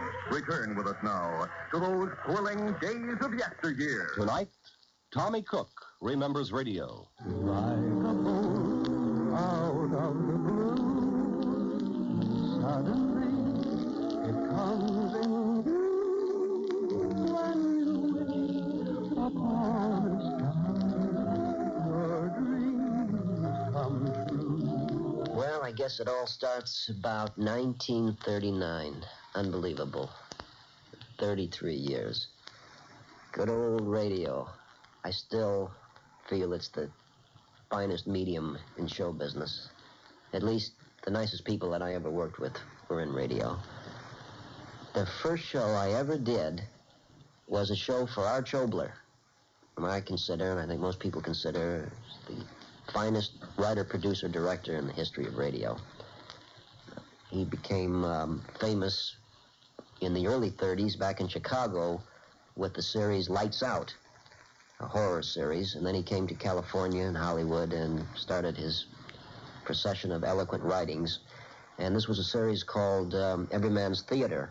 Obler had a had a stock company which consisted of uh, Mercedes McCambridge playing most of the women roles, Hans Conried, Elliot Lewis, who then became a producer for Desilu Productions, uh, played the majority of the male roles with Byron Kane, who works with Stan Freberg all the time, is one of the all-time greats, Lou Merrill, who's now deceased, uh, and Gordon Jenkins, the marvelous uh, musician and uh, wrote uh, all the music for Obler, and I eventually played all the kid roles. I was about eight years old, and uh, I guess I got the role because a couple of months prior to doing this show, they had an, a, an artist service at NBC headed by the late May Regan. And my ma saw an article in a magazine about free auditions at NBC, which was then at Hollywood and Vine. It's now the Center of the Savings and Loan Association, my old second home. Anyway, uh, my ma cut out the uh, the uh, inscription in the magazine and sent it in for an audition. I made the audition, and May Regan remembered my voice as being very puerile and young, and so she called me in for this audition for Obler, and I got it only because I think I had the youngest sounding voice. So I do the show. They've got a box for me to stand on because I'm so doggone small. And um, I remember my mother sitting up in the client's booth above the control room where the director and engineer were stationed, and with tears streaming down her eyes, and she knew I was confused, and she rushed out and she gave a couple of dollars to the page boy, the NBC page boy, to go and confide and tell me what a cue was. That when the director pointed his finger at you, it was time for you to talk. And so I was given those instructions, and boom, I went on the air, and, and that was my first show the age of eight and a half, for the great Arch Obler. He called me in again for another audition to play the part of a German refugee boy. And evidently, uh, accents came easy to me, and I put on some kind of German accent that I had heard, and I got the role. And from then on, Obler started using me almost every week. He would somehow write in a small part for me. And then he was going to go to Chicago to do a show starring a young fellow. He was actually going to do it with um, a very fine performer in Chicago by the name of Dickie Highland, a show called Problem Papa. And I previously appeared with Obler uh, on his shows, uh, one show in particular with the great Alan Nazimova, the Russian actress, and she had noticed me. And so she told Arch one day, she said, Why do you go to Chicago to do that show? You got this little kid, Cook, here. Why don't you take a chance on him? And so Obler did. And that was the first show I ever starred in for Arch Obler called Problem Papa. And the great Mercedes McCambridge played my mother, and Howard Duff, God bless him, my old tennis pal, played my father, and Gordon Jenkins, of course. And happy birthday, Tommy Cook. He'll be turning 81 on Tuesday, and we'll have him live next Friday. Celebrate his birthday. We would have done it last night, but Tommy is busy today doing two shows for Peggy Weber. He's doing a Western Shakespeare play that runs 90 minutes twice, and he has to sing. So I figured we, uh, Mm. I figured I would give Tommy a cou- couple days rest, and we'll talk next Friday. And you're going to ask him for me. Yes. What are you going to ask him? What kind of chocolate he likes? No, but you're close. What does he eat and drink? What kind of vitamins does he, He take takes- and what does he have for breakfast? 81 years old and he's doing two 90 minute shows in one day. And after just get back from Seattle with me and producing a, a, a TV special with me, and uh, we're gonna have the phone lines open that way people can talk to Tommy too. Oh, that'll be fun. Yeah. So next Friday night, everybody, fr- uh, Tommy Cook and Frank Brissy will be together. Two little beavers on the same. Two little beavers. Yeah. Yeah. Seven one four five four five two zero seven one. Hope you enjoyed the Kate Smith uh, sing. She was a fixture in radio for oh man, I think from 1931 to 1958. She had quite a run on radio. television. That's right. She had a television show as well.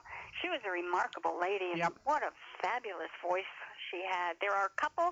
Anybody who wants Christmas Christmas music, you got to answer a question. And Kate Smith, that particular medley, Kate Smith is um, in that collection. And it's too bad there's not that many of the Kate Smith radio shows around.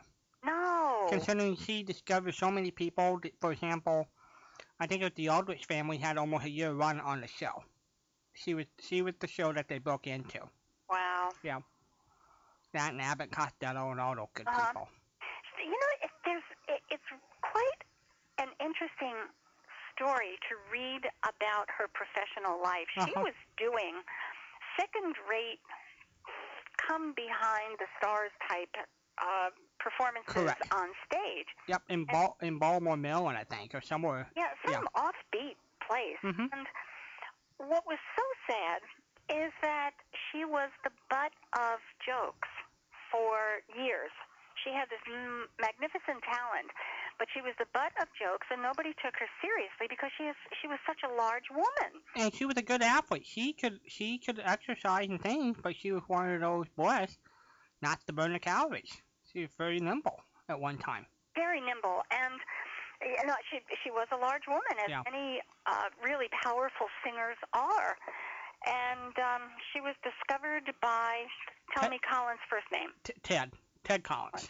was her manager they Mhm. met he said I think you, I think you, I think you got something there. yes we're and and we're going to um, We, we'll, do we'll, we'll, great things yep, we'll, and we'll they produce, had a handshake agreement and they produced the uh, Co- Colin Kate company. I forget there was a certain name they called the company. And she never married. Uh, he was married, but they remained very good business partners. And uh, he drove her career. and a very good one. It was a it was a, a match. It was just a perfect marriage, non-marriage. They weren't married. They might as well have been because they were in such sync with each other. Yeah. But it was such a tragedy. It hurt my heart to read her early history about her beginnings on stage in second-rate places you know, she raised more money in World War II than anybody else.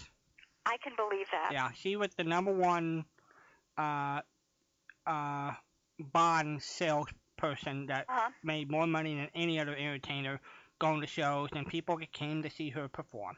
Yeah, it, it's interesting. I wonder what there was about her in particular, what personality characteristics she had that appealed to people on such a huge scale. She was personable. She was fun. hmm Well, also, she had a song that people gravitated to. Maybe they wanted her to sing that song in person. You're right. She had excellent taste in the music. Yep. She sang. Yep. Um, it, and of course, she was a marvelous singer, but she wasn't the only really fine singer in that time period. But people just loved her. I think, and this is really an I think, part of it was that she she looked like an average American. She was not a star. She wasn't dressed up. She, you know, she wasn't primed. Um, when I say star, She I'm was not. Hollywood. She, she was not the pinup girl. She was not a Hollywood beauty. She was she looked like your next door neighbor. Mhm. She was fun to be around. She had a delightful personality, and I think people relate to that. Also, she was a very successful radio. Who her shows I think were one hour long, and people gravitated to that show. Mhm. Uh, you know, it's it's hard for a music-oriented show to stay fresh for an entire hour and hold an audience for an entire hour. But she did. But you think about those types of shows. Her show, Rudy Valley show of the 30s, who were one hour long. They were variety shows. Mhm. So even though people think of them as singers and things, they had sketches, they had uh, personality, they introduced stars Mhm. to make it interesting for the people for one hour. Like Charlie McCarthy was not a one-hour Charlie McCarthy show. They had an awful lot in between right. the uh, the Charlie McCarthy routines. But anyway, um, she is one of my very favorite people, and became a more favorite people when I read a little bit about her background and how she started in show business and where she wound up. She really was quite a remarkable lady. And she sang God Bless America. You said the Philadelphia Flyers were Uh huh. The hockey team. the hockey team, yeah. And she was part owner of that, was she not? I don't know. I wouldn't be surprised. I, I believe she was. I, I'll have to go do some homework on that. I think Don't write she- that down, anybody. I, I think she lived in homework. I think she lived in Lake Placid, New York, for a while. Uh huh. And it- she was so sweet that um we should probably get the there's still a Kate Smith fan club today. Uh huh. And Germans who was still part of that said they she used to invite the fan club member to come stay at her house. Oh my gosh. Yeah. In Lake Placid. And I think it's Richard Hayes. I think it's one of them. Uh, we can look. We can probably Google him up. He said you he was able to record stories and things of Kate telling stories and just having the fan come over to stay at her house. That would be fun. Yeah. See what I can do about tracking Uh-huh. that down. That that would be great fun. Right. She really was quite a remarkable lady and, and had such a humble beginning and never lost sight of you know, the the real, real people. You know? The people. Yeah, people people. The people. I don't have a Walden brain teaser tonight. I'm looking at a, a blank spot. However, Uh oh. somebody just rescued you. Thank you so much for calling 714-545-2071. oh Hello there. Yeah, it's Kurt. Hello, Kurt. Oh, Kurt, how are ya? Okay. Um, and uh, of course, Kate Smith was, I believe, involved with one of the big losses in radio, which was the Robert Block uh, scripts. Didn't she share her time with Robert Block and all of those, all of his uh, shows were, uh, all those stories were destroyed? Well, I know, I know there's like only four to six of her shows around, and I would not be surprised. Uh, th- that at least is one of the rumors that I heard Yeah. somewhere that that that uh, that here is this very sweet lady, and of course you were talking about Psycho before and how much they paid for the for the novel. Yeah. But and of course Robert Block, uh, although he and he was a great writer. And um, talking about um, the shows that that they lost Right. Uh, I was thinking about something this week, and I was I was noticing, I was listening to a few different things. The Lone Ranger Day when the town was renamed in Cheyenne or Cheyenne, I yeah, think. Cheyenne, Wyoming, in 1948. Uh huh. And I was noticing how, and I was listening to some of uh, Fibber McGee and Molly from 1954. I was, and I was listening, of course, to some of the World War II coverage and some of the with Roosevelt, and I could not help but notice uh, how much more God was mentioned on radio back in the 50s. Um, I mean, uh, in in 19 like in 1954 in the in the uh, Fibber McGee and Molly shows, and they're talking about the March of Dimes, and they're talking about you know uh, g- uh, hilarious giving and spiritual giving and stuff like that. Yeah. And how much more? And of course, the Lone Ranger was Mm-hmm. very definitely um, God oriented, and I I was thinking, you know, how much we have lost because now, um, you know, somebody gathering up the the ammunition when they do the salutes at funerals or whatever, Yeah. and, and they somebody was saying something about the peace of God be with you or whatever, and they Right. said you can't even say that anymore. Well, they a classic for, to me, because I'm such a history buff that people know. NBC, when we hit the beach in Normandy, NBC for 40 straight hours, starting June 6th that morning, I think around 6, on the hour, once an hour, had some member of the faith come and say a prayer for the nation. Yes. For 40 straight hours. Yes. Yes, and I That's mean, amazing. Can you can you uh, imagine? Well, of course, you heard about the flap with NBC recently Mhm, Yeah, with the pledge and Yeah. leaving out the in, under uh, one nation under God indivisible. Right. I mean, I mean, you know, now that that I'm really noticing it, how much more often. I mean, I knew that that of course after Madeline Murray O'Hare and all that Mm-hmm. business and and prayer in schools and all that kind of stuff, but we were so, we were so much a country that was so much closer to the beam in those days in Mhm. terms of of knowing what made our country great. And I think we have really, for political correctness, uh, and this is in the most, y- you know, in the worst way possible, that we have given up the high ground on this in order to not offend anybody. And Mhm. I think it is one of the the things that, that we have done, which if America you know, goes under as a national power, it's going to be because, you know, um, except for the few and except for the people that, that know the core values, we have given up God as a, as, as being unnecessary. I think classic examples. You look at if you read the founding fathers' writings and things, and how much uh, the religious belief played a role in their politics and what they wrote about and things like that. They Right. were I a mean, uh, definite part. because of I think because of Jefferson and stuff.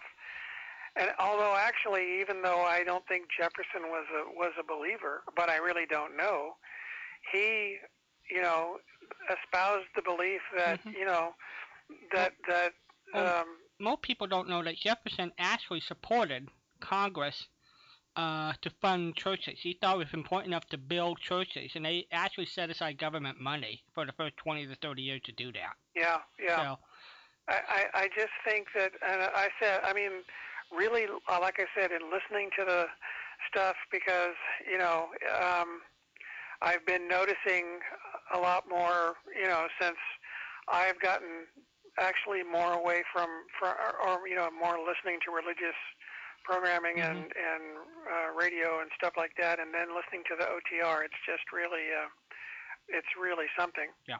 Um, for those of you who may or may not be interested, uh, with me, uh, my next visit to the doctor will be on the 11th of July, Mm. and then I see the transplant doctor at the end of the month. But unless things change, uh, and uh, and it, the change would be quite sudden.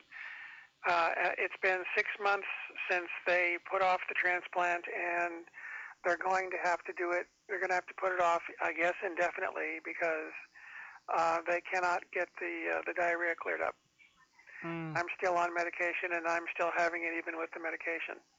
And so the, the stem cells are waiting and the stem cells are stored, but I can't do the transplant as long as um, as long as I'm having the diarrhea.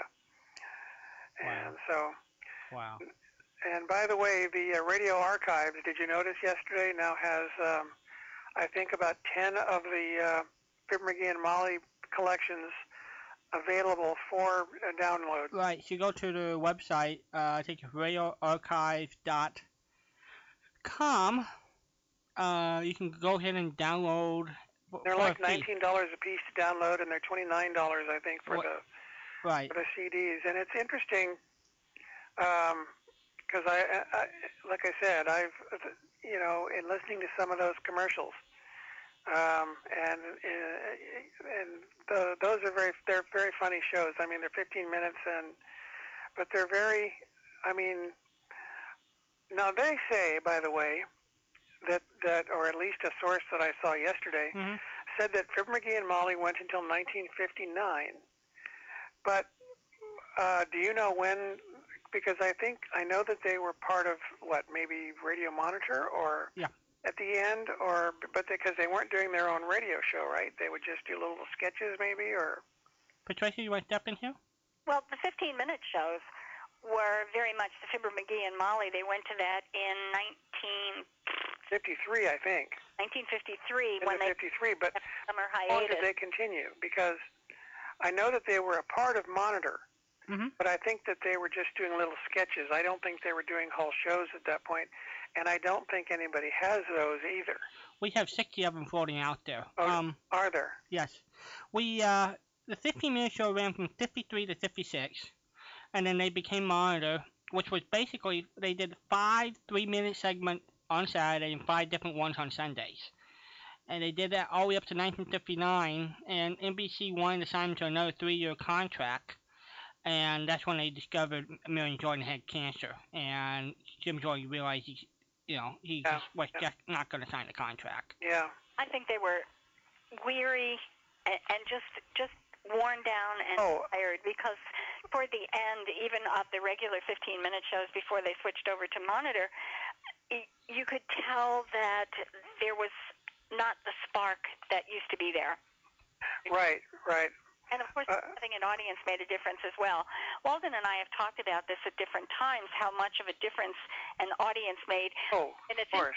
Because not having an audience dulled that show, and having an audience that they inserted very late in the Lumen Abner series wrecked that show. It, ju- I say wrecked it up. It, it really had a, a, a bad effect on the Lumen Abner show. So one didn't do well without an audience, and the other one didn't do well with an audience. And I think part of it um, had to do with their backgrounds. Jim and Marion came from a vaudeville background, and Walden and I have talked about this at different times that in vaudeville they depended on an audience reaction to know whether they were doing well or not. And you Oh, yes, they and especially, especially as- at least in the beginning.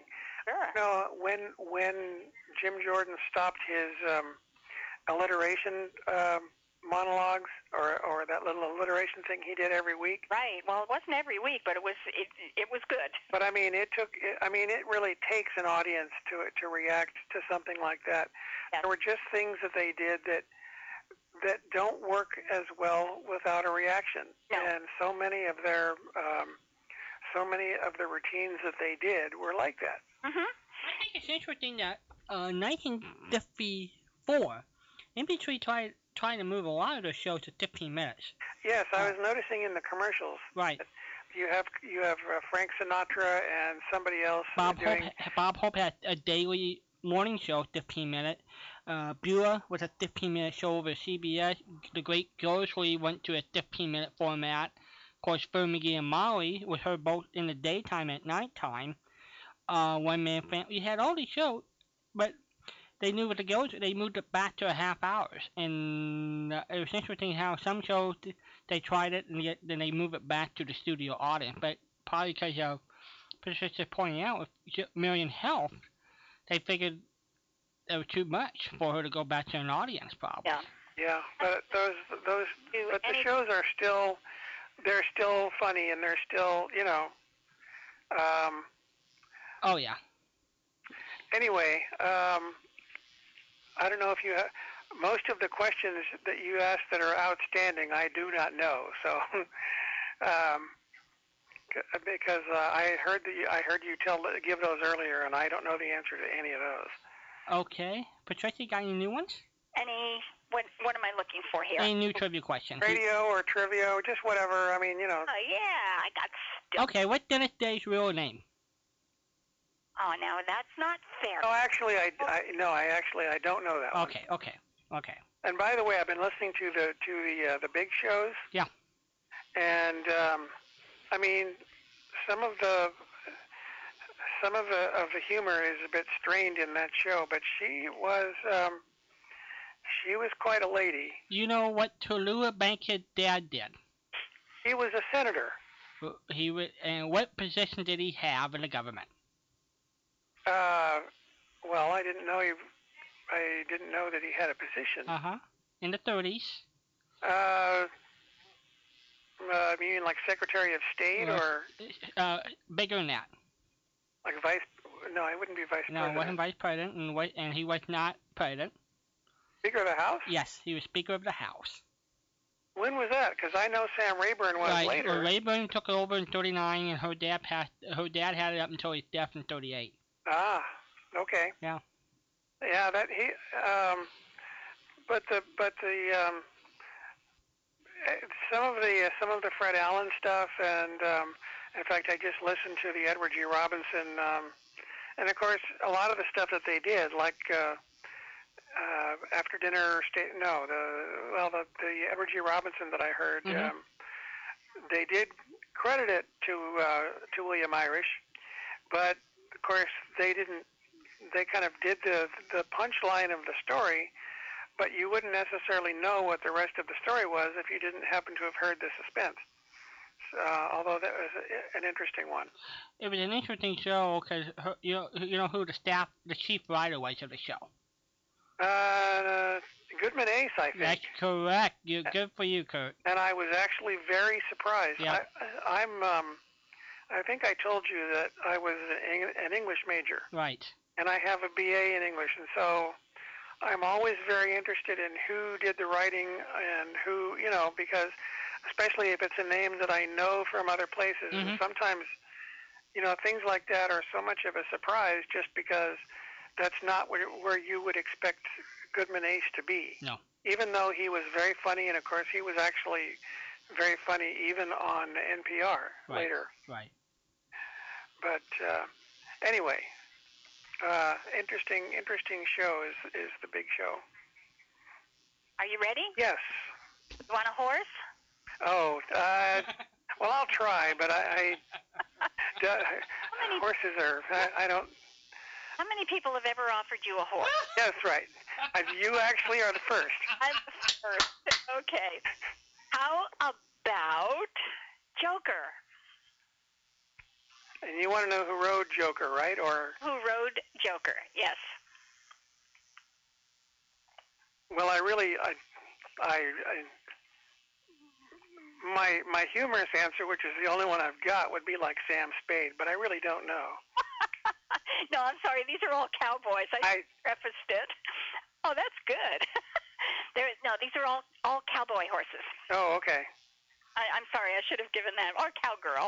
Yes, yes. Uh, Annie Oakley, perhaps. No, but that's a great guess. I couldn't find Annie Oakley's horse. Well, I, actually, I don't know whether you know whether she was a writer. I, I mean, we think of her as a as a, a firearms person, but so you know, Yeah. Well, I found Annie Oakley, but I couldn't find her horse. I, Neither could they because it was on a site that gave the, the the names of horses. Okay, let's see here. Let me thought. Diablo. Who rode Diablo? you mean like Hopalong Cassidy, or Yeah, well, yeah, but it wasn't. but it wasn't. It wasn't Hopalong Cassidy. Diablo is Spanish for devil. Yes, I know. Um, I don't know. Spanish for devil. Yeah, I know, but it's, it's not clicking over. So Pablo, um, Spanish or devil. Cisco Kid. Yes, yes, yes, yes. Thank you. Ah, You took me out of my misery. I think the Cisco Kid and Pancho no- along along the way. I think those are the only Spanish cowboy characters we had in radio. Walden, is that true? I, I'm thinking you're probably right because you gave you gave Poncho Horse out earlier tonight and nobody answered that one yet. Well, and the weird thing is, and I do not know what story, but he was based on a character created by O. Henry. Correct. Mm-hmm. But I don't know what I, I in looking through, and I have looked through not specifically to answer this question, but I've looked through O. Henry and don't know what story they would have based that on. So Wasn't O'Henry basically specialized as short story ri- as a short story writer, right? in short stories with twist endings, yeah. So basically, he probably wrote a whole bunch of short stories. So it's Well, he probably- did. Yeah. He did, but he but he mostly wrote about this is what this is a surprise. Mm-hmm. Yeah. Mostly wrote about New Yorkers, and he wrote mostly wrote about you know, uh, of course you know the the ransom of Red Chief is a famous, you know where they are they try to ransom the kid and and the kidnappers end up saying please take this guy back this kid back he's he's killing us.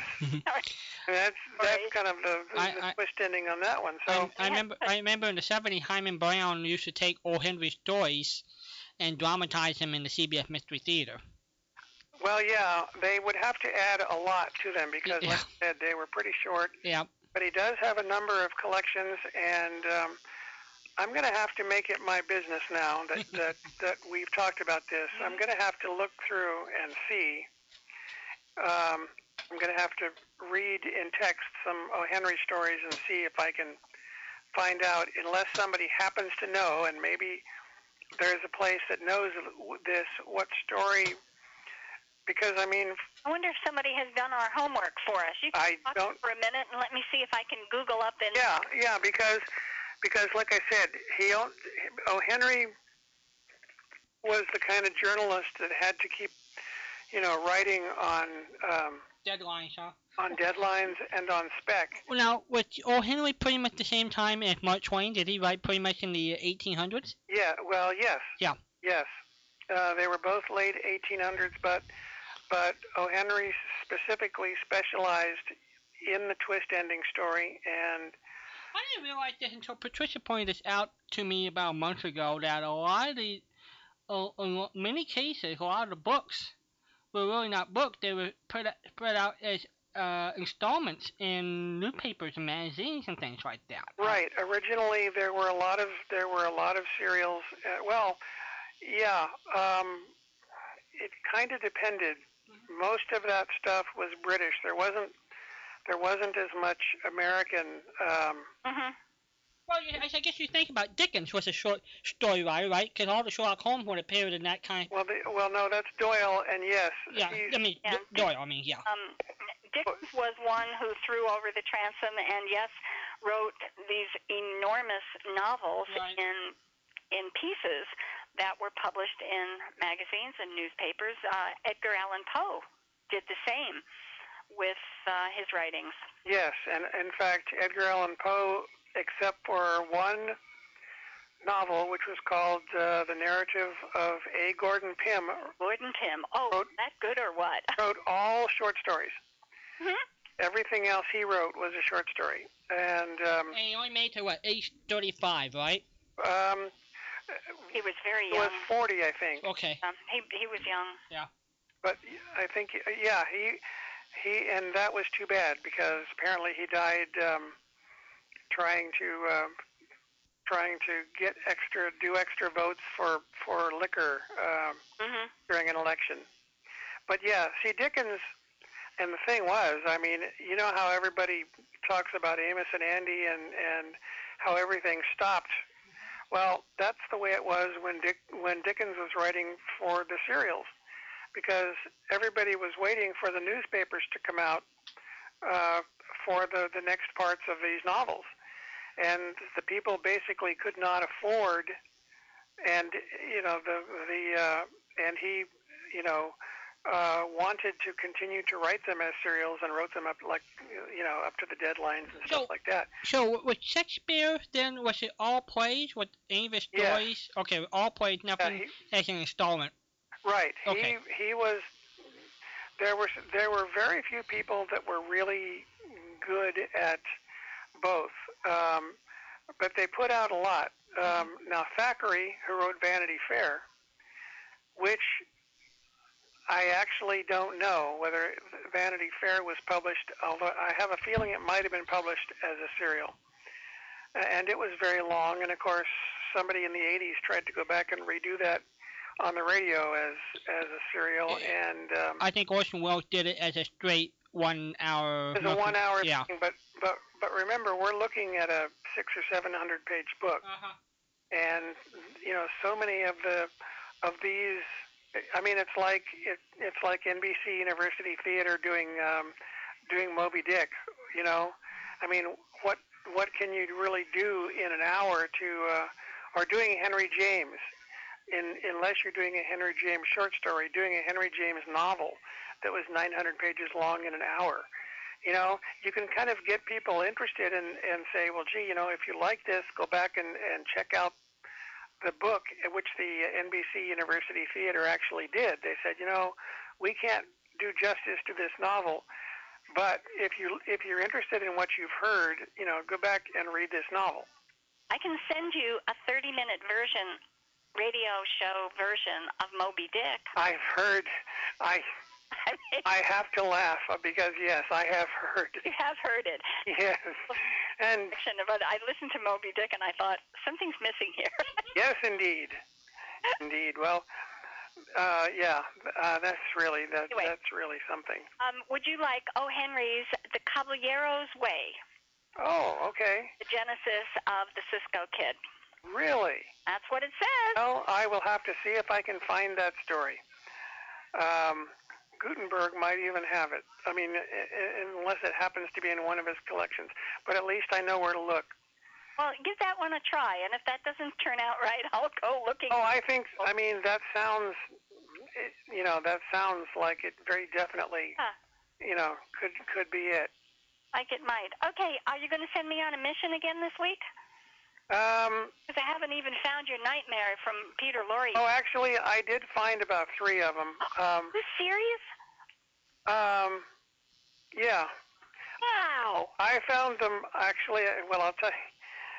Um, you don't have to tell me. Well, no, I mean this is is kind of there's a there's there's a uh, called there's a a guy called Rusk R U S C Rusk.com. It's Are You Sitting Comfortably is what the but he has radio shows for download. Mm-hmm. And for my money, you can't really download enough of them necessarily, but but at least but I did find uh, about three nightmare shows on that. Um, actually, um, if if you can, um, depending on what you have, if you can get some some one man's family, Oh, I do have that. that would be good. Oh, I'd love to send that to you. I do have um, a bundle of them. Yeah, that would be that would be good. That, that, I would really uh, appreciate that. Okay, Walden, you just made Smile because that's one of his favorite shows. Uh-huh. Well, I, I love Carlton E. Moore's writing because I think what was special about Car- One Man Family is because it was character driven. Like you knew the oh, people. very definitely. Yeah, you knew the people. Yes, and I think that that's that's one of the things that was that really made it, and it, it, I mean, and that's one of the things that where he really stood out.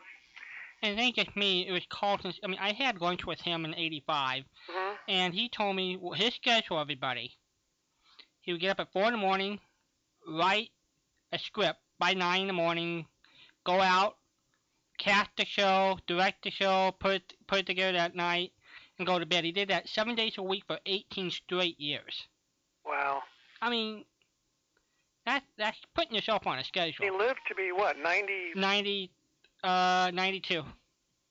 So I mean, you know, I gotta say that that as difficult as it probably was, you know, it probably kept him young. I, i- in a lot of ways, because he didn't it was like his family. He he he, he was playing at he was an older he was an older son. He was the he was the oldest of the of the families, and he lived on a m- on a you know milking fa- ranch in Oregon, and he was on he was on his own lot, so he was doing farm chores and creating characters and things that he had. He said when he- we wrote for radio, it was like having his family. Yeah. Yeah, that's um, that's quite a you know. Yeah. Well, I'm glad you guys. Uh, I, I heard a little bit of the stuff that went on last uh, Saturday, and Oh, it good. was it was very interesting. Yep, it was definitely different. It was definitely different. And um, I'm glad you you two are doing okay. We are. but- I wanted to tell you. Um, you were asking earlier about what you did as a kid for the Fourth of July. Yes. And um, of course, one of the things that my twin brother and I used to do is we used to get we we used to get uh, caps and cap grenades, and um, and we you know play with the uh, with the cap grenades.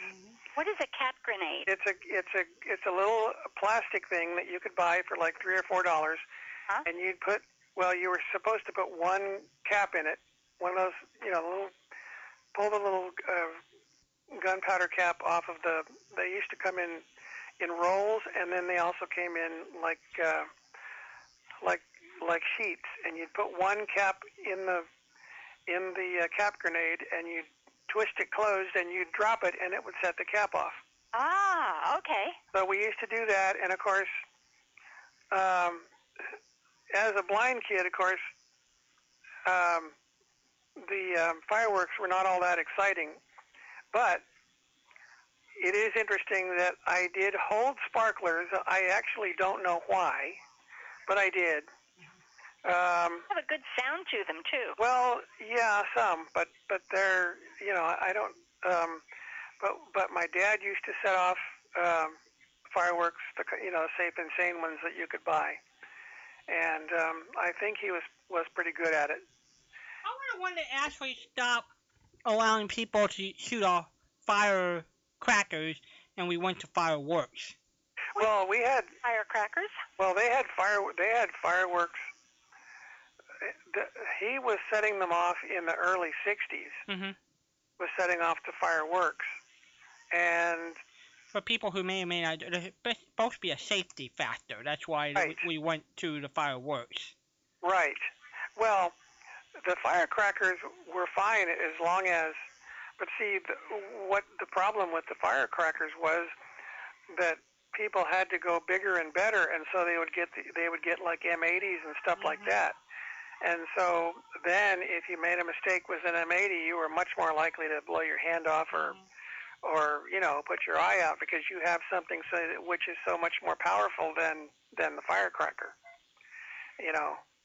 And but we actually, um, I think a couple of times when, um, I think we also went a, f- a few times to um, to watch the displays. I remember going to Anaheim Stadium one time, and which actually was a lot more fun in the summer than it was in the winter because in the winter we used to go on the they used to go on that cruise. Right.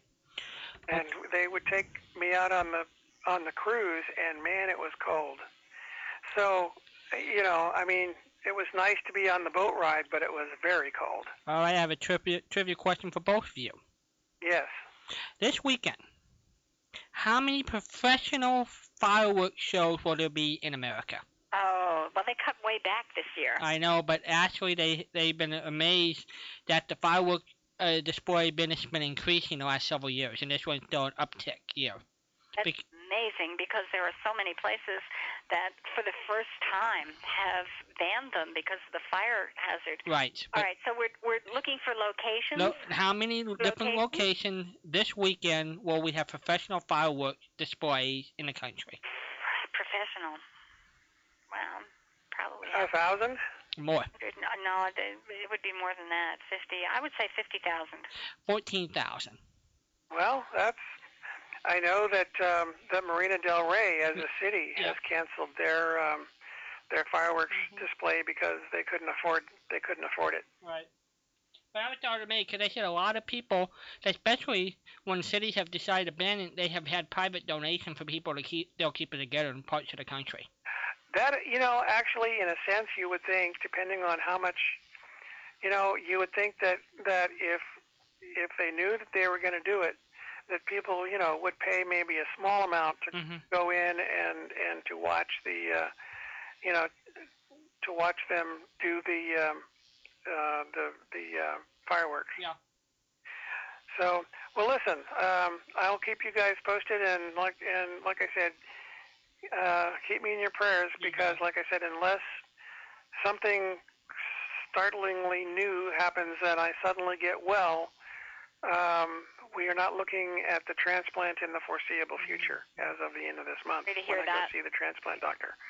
So sorry to hear No, that. I've been waiting. Like I said, well, I've been, I was diagnosed uh, about a year ago uh, this week, and had my first chemo a year ago, which was not bad. But uh, they've been waiting to do the transplant since um, end of November, and um, so, and of course, and the other thing is, I really can't go anywhere most of the time. So I'm lucky I can go a few places occasionally, but you know, it makes it difficult. Yeah. So it gives me much more time to listen to OTR. so, but keep up the good work, and um, let's see. So you're doing your Christmas in July is going to be Every Saturday in July, we do we do something for Christmas. You bet. A whole month, Kurt. Yeah, that sounds great. Yeah. He gets an extra month of Christmas every. Actually, I'm blessed 'cause I get five. I get five Saturdays this year. Yeah, we have five Saturdays. That's you know, uh, and I really have to say that that from the, that my favorite time of the year, really, except for the for the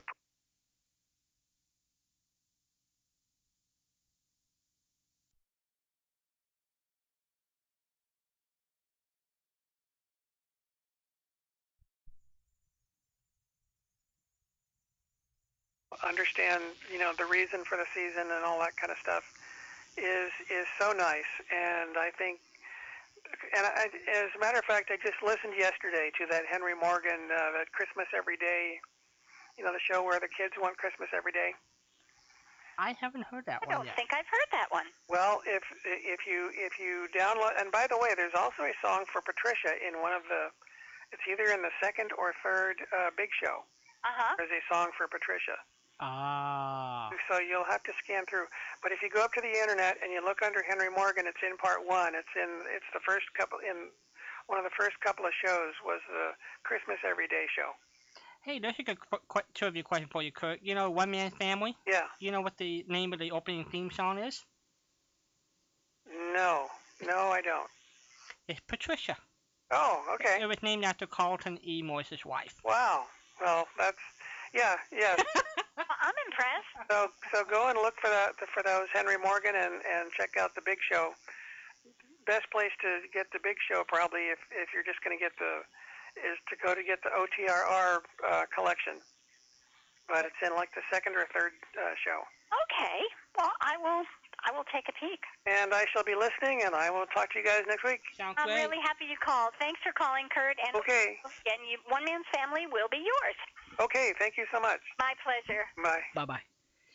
714-545-2071. This is Christmas in July, Christmas the 4th, and we are blessed to have you. Hello there. Hello there. Nolan, oh, is that you? Yeah, I'm trying to turn this radio off. Oh, well, gosh, we've been having interesting people trying to turn the radio down all night, so that, join the family. Instant replay. Nolan, it's it's either too early for you to be up or too late for you to be going to bed. That, yes. I really don't know how to answer that. I'm all upside all upside down this week. Oh, Excuse me. is there something special going on, or is it just you're upside down? No, it's just my quirky sleeping habits. Aha. Little Welcome. insomnia problem. Um, you might want to tell Mr. Uh, let's see, uh, Mr. Ballou. Uh, He, he needs a flux capacitor for his time machine. Ah, okay. Well, That, that was the one that was in Back to the Future. Remember, he had to have the flux capacitor. but if he's still stuck in Fort Philadelphia, how are you going to know what to look for? I- If, if what? If he's still stuck in 1776, you think they're going to have one of those? I think he's Yeah, you go down to Radio Shack. Ye old Radio Shack. yeah, that's right. S H A C K E. Very good. Well, hi there. How are you doing? I'm great. I've just been making some notes here while and before I got completely lost. A 60 second commercial is approximately 30 words. I thought that might come into play when you're trying to guess how many words are in a particular. So, in other words, if you're going to do a commercial, have a female read it because she'll get it more word put it by the minute. Oh, don't don't Just thought. you now. Now, it, a, a 60 second commercial with 30 words. It's one word per two seconds. Hmm. Well, in the pauses as well. Yeah. Yeah. Um, you really do have to have them in there. Well. And you It's repeat. a, it's a leisurely pace. I mean, you can do more, but What I what I came up with, and I was looking for the average rate of speech, just having a conversation with somebody, and of course that varies dramatically. Some people you can't understand because they don't shut up. I mean, they just there you go. I don't know. Some people can keep talking without taking a breath, and I haven't figured out how they do that yet. But and there are others who speak very slowly, but the average was between 150 and 160 words a minute. That's a lot of words. If you got around a person who you you and most other people don't like to hear talk, Hmm. find that they can breathe that way because they know they're boring you to death. They're trying to come up with something you like. That's you know that's a thought. They have to get it all in there before you tune them out. Yeah, Right, exactly. Interesting. Uh, let me see. Oh, were you looking for the uh, name of the horse in the television series for Annie Oakley? No, Oh, okay. but I'd love to know it. I thought you were talking about Annie Oakley uh, No. uh, She, earlier. yeah, yes, she was. She just doesn't know the horse's name. Well, I asked no, I asked for a, uh, the name of a horse, and someone said Annie Oakley. Oh, you're right. And I said I I found Annie Oakley, but I couldn't find the name of her horse. And I'm talking about the real Annie Oakley. Oh, okay. I wouldn't know But if about that. you tell me the television Annie Oakley, I will love you to pieces. Uh, d- you want me to tell you that? Yeah. Okay, let's see. It's Target. And Gail Davis was the actress that played on TV, played Annie Oakley. So now that's now a department st- uh, uh, uh, st- department store, huh? Well, Annie Oakley? No, Target. Oh, yeah, the, the old Target. Yeah, right. So I, I just want to make sure that I get this correct. The television character Annie Oakley rode a horse named Target. That's right. Uh-huh. Okay, thanks. Oh, I like. Davis was the actress. She was sometimes seen on the Andy Griffith Show. And who was it? Uh, I don't know the character's name she played. I, it just wasn't on there, you know, every week. But Oh, who was, who was the actress? I'm sorry, I, I miss. yes, that's easy to do when you're listening to me. Her name is Gail Davis. Uh huh. Okay. Gail Davis. Okay, well, I can live with that. Well, this is great. Target for Annie Oakley on TV. When I went to the uh, horsey sites and the cowboy sites, they were still names of real cowboys like William S. Hart and, and people like that. And it, her, uh, the name of her horse was absent. There were a couple they did not have names for, and Annie Oakley, the real Annie Oakley, was one of them. A target for an Annie Oakley horse sounds really neat to me. Yes, yes. yeah. Oh, One other thing, speaking of feminine feminine names, Uh-huh. did you get the name for uh, the who wrote Matt? Let me rephrase that. The na- Who had Ra- Ruth as a uh, horse? named Ruth. No, nobody got it. Was, was that Matt Dillon? No, you're darn Okay. close. Was it Frontier Sissy? No, it wasn't Frontier Sissy. Okay. I, It was a Gunsmoke character. You're in the right territory. oh, is that right? Uh huh. Okay. Well, Festus had a had a mule, I believe. Well, it, according to the list, what he rode was named Ruth. Well, I don't know why you could name the m- mule Ruth. I don't know what I was thinking. Uh, so it, it was Festus or Chester. That's Was it- that's what my uh, information source said, and it looked like a, a pretty good site. But I mean, can you imagine naming something Ruth? No, no, not I O Ruth. Well, of course, you know Festus was not exactly your most traditional character either, so. No, that's what made it so good, I guess. made them so wonderful. Yeah. So let me let me ask you this. All right, I've got a good one for you. And we're into horses. Uh huh. Horsing around. And we're horsing around. This is good. That was very good. All right, we've got a single Western character who did radio and television, and he rode two different horses. named one was named Calico and one was named Eddie, who rode those horses. Um, Cisco Kid, No, he, he had two horses. One was Diablo, and I've forgotten what the other one was. he had. Sarah, I think. What was the second horse? Sarah? Sarah. No, it wasn't Sarah. Okay. Calico and Eddie. Hmm. I'll tell you the answer. I'm not going to hold this one. This one's too good. Can't, can't c- come up with that one. Gabby Hayes. Oh, okay. Do Now, I remember would seeing never he had have two guessed horses. Gabby Hayes riding a horse named Calico and a horse named Eddie. I mean, they're very nice horse names. I just didn't know he had any horses with names. Speaking of um, Roy Rogers and Gabby Hayes, uh, Turner Classic Movies is doing Singing Cowboys every Friday night in July. Oh, no kidding. Last night they played four Roy, Roy Rogers in a row. Very good. And the quality of these prints is just excellent. I would advise anybody that wants to collect them to record those. You were right in your heaven on that one. Yes, I was. Who, who else is coming up besides? Uh, a bunch of them. Re- Rex Allen and uh, let's see, uh, uh, Johnny McBrown and Tex Ritter, Uh huh. and uh, then there's one that's kind of intrigues me. It says uh, Cowboy Canteen or something like that, Western Canteen. Uh huh. It, it, it says various, so I'm assuming that there's going to be a big uh, stage show with various singing cowboys on it. But I may be wrong. I'm just guessing what that might be. All right. Well, let me let me let me do this right That's, here. that's at eight, o- eight o'clock on Friday night. Turner Classic Movies.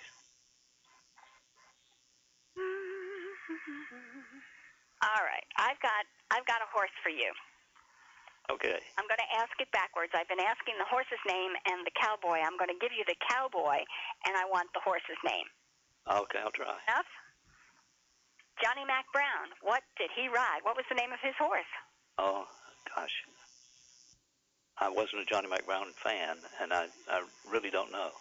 I, I'm doing this to you because you mentioned Johnny Mac Brown, and I think you were the one who said you don't know who Johnny Mac Brown is, Yeah, yeah. I'm, and I didn't, and I still don't. got me there. He's a very famous cowboy because he was on my famous cowboy list. I'm just wondering though, when do you think the last singing cowboy movie was? Oh. Uh, Rex Allen was the last one. So that'd be about up to the late fifties. When do you think? It, when did it ha- stop? Stop. That, uh, as a matter of fact, I included that in a note to somebody the other day Hmm. that the the serials ended about the same time as the golden age of radio. Oh wow. Okay. Both both affected by television. The Saturday morning became, you know, you had Yeah. King of the Rocket Man and Yeah. The Lone Ranger and and uh, just four or five good shows that just uh, squeezed out the Saturday morning matinee, Hmm. which is a shame. It really is. Uh, It, it really is. Uh, It, there's such a simplicity about those serials and about all of the entertainment from that era that kids will never have an opportunity to taste. Uh, It's just Incidentally, in your packet on the way to you with uh, postage paid is uh, a documentary on the early serials, oh neat. and and then another one on the Republic Picture Story. Oh One one is uh, that one's almost two hours, and the other one is about 55 minutes. wow! You'll know everything you want to know by the time you watch those. I'm going to be such an expert on stuff. You keep me so informed with these goodies. I, I mean, this is great stuff that you send. Good. I'm glad you like it. You notice I put some extra three cent stamps on the on the envelope. Yeah, they're they're just pristine. Yeah, well, the, yeah, they're pristiner than the other ones, but I put the three cent stamps there. So uh, because the postage went up for second ounces Ah, you don't want to draw attention. exactly, and I wanted to make sure people understood that I knew that I had to put extra three cent stamps on there. Okay, I did. fair enough. So if that, that that's gonna be your alibi when you when you guys go to court. I really knew the law. That's why I put the extra stamps on. Yeah, Well, Uh, so I still think my idea of telling people that we're recycling an envelope and being good citizens, and they just happen to have stamps on them, Think of the That should work. saving that'll work. That'll work. Did you say we're fading? saving paper. Oh, I know. We're we're being good citizens by recycling. Sure.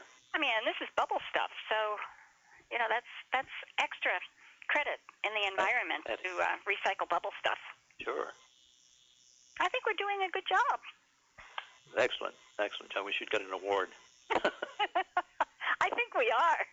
Walton and I were talking last night, and we realized how how much the post office is subsidizing Yesterday USA. Well, it should. They, You know, we we can't get the get any other revenue other than donations. So yeah. That's it, it's really true. And um, Kurt, Walton and uh, Frank Brissy get a little check every once in a while, but yeah, I know. the rest of us work pretty hard for ours. It's um, it- they We get- top eleven get big- royalties. You're right. You're right. You Well, reminded me we- of an old ter- corny joke. Do you know the the difference between uh, uh, playing post office and playing? Uh, oh, what's the? I'm going to mess this up. Uh, Playing post Oh, office thank and, sp- and spin the bottle? Pony Express and playing post office.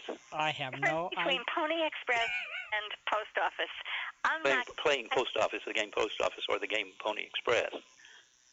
I'm not going to touch that with a fork. With Pony Express, it's a little more horsing around.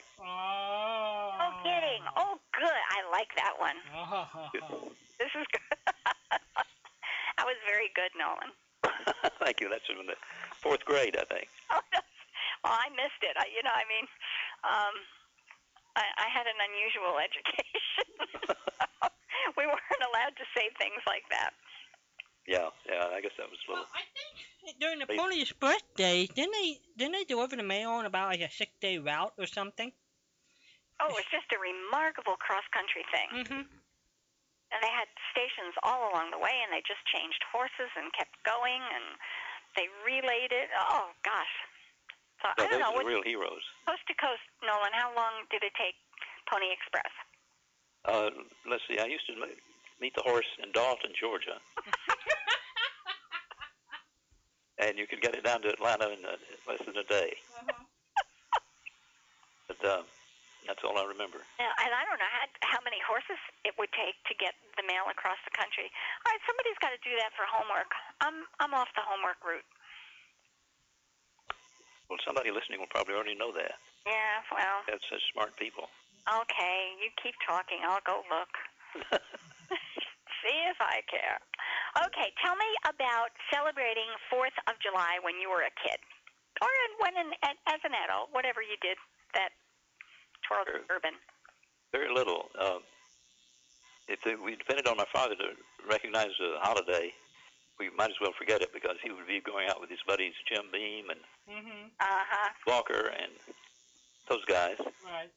And uh, so the, I don't remember much about Fourth of July holiday. What about Fourth of July for a radio station? Did you guys have special commercials or special stunts you might pull? Uh, yes, uh, AFN particularly. You know, you can imagine. Yeah. Uh, what that would be like, and did some original things and some uh, the uh, oh the the Stan Freeberg Fourth of July uh, United States of America. Right. Some of those, Mhm. much much like you would do here on this station. Mhm. Uh, but uh, it was, um, yeah, one, it would be observed more than Memorial Day or Labor Day, probably, from a programming standpoint. Did you guys ever cover a parade on radio? No, I can't think of anything duller. Well, You know, unless we were in the parade, maybe. but guess so. uh, paint drying on the radio would be about as exciting. well, here comes another float. Boy, that's beautiful, isn't it? Yeah, look at that. At home, we're really missing something. Alrighty, waiting for the whiskers to grow here. um, the service, Pony Express, the service officially opened on April 3rd, 1860, when riders left simultaneously from St. Joseph, Missouri, and Sacramento, California. The first westbound trip from St. Joe to Sacramento was nine days and 23 hours. The eastbound from California to St. Joe was 11 days and 12 hours. Hmm. How about that? Well, probably had they had to win against them. California, Yeah, part of that's downhill too. Yeah, yeah, probably right. California just dragged its hoofs. okay, it says eventually the Pony Express had more than 100 stations, 80 riders, and between 400 and 500 horses. Wow. Now, here's something that just blew me away. How long did the Pony Express service last? What was what was the life of the Pony Express? I would say. Well, we, we had a train by 1869, you know, the Continental train. So I'm thinking three years, five years. That'd be my guess. Three years, maybe, Patricia. Very Owen? complicated guess. You, you think you said you're going along with uh, with uh, Walden on that? I'll say uh, five, and Walden says eight. 19 months. Wow. Isn't that incredible? Well, I think probably because your rump got a little sore. No, it said that when the completion of the Pacific Telegraph line ended the need for rapid, uh, they could just send everything by telegraph. Oh, the telegraph. Okay. Yeah. Isn't that amazing? I thought the Pony Express, I would have guessed up to 10 years. I did. I would too. And Now that I think about it, I, I was copying off of Walden's page there. But Yeah, you know, just thinking logically here. 1860 through October 24th, 1861. Plus, they could sort the mail uh, as well on the on the railroad Yeah. in the car. Then I'm wondering, I wonder back in the 1700s, how long did it take somebody letter to leave, you know, y- you know, one of the 13 colonies to go down? It probably took months. I don't think so. Hmm. Would it, was it well organized? I don't know. That's Oh. what I'm wondering if it was wa- was it that organized. I don't know. I don't know. I could walk from from Philadelphia to Virginia in less than three months. I mean, that's And, and, and deliver mail? well, I don't know about delivering mail. Oh, okay. You know, when you when you're talking about traveling distance, and it would go by horse from station to station, I think it would take three months. In the wintertime, though, it would be weather dependent, wouldn't it? hmm Hmm. That's when the 13 colonies. Well, About your Christmas in July. That's true. Better mail them in July to get them there by Christmas. That's when you mail your Christmas cards. oh, that's funny. Well, Walden, you've got your homework cut out for you. You have to find out how long it took mail and commune. You know, it really wasn't that bad though, because when they they sent information to the Continental Congresses, Yeah. they, I, you know, there, there was really a rapid transit. But some, sometimes they remember their personal, their personal people that they would send um, personal messengers. They would, they would Huh? carry a letter or something. That's right. You had to be kind of rich to be able to do that. Well, I would think the military would have done that. Like Washington would have sent somebody with with a letter. Huh? Sure, they would have That- dispatched, and it, took, it didn't take very long at all. There's a lot of turnover because they shot the messenger. Yes. That's probably where the expression came from. I bet it did. Yeah, yeah. When when Cornwallis surrendered, it was cool, but not on the British side. the one who delivered that message on the British side got shot. It was over. It was all over and done with. Okay, I have I have a television horse for you, Okay. Chuck Connors, the Rifleman.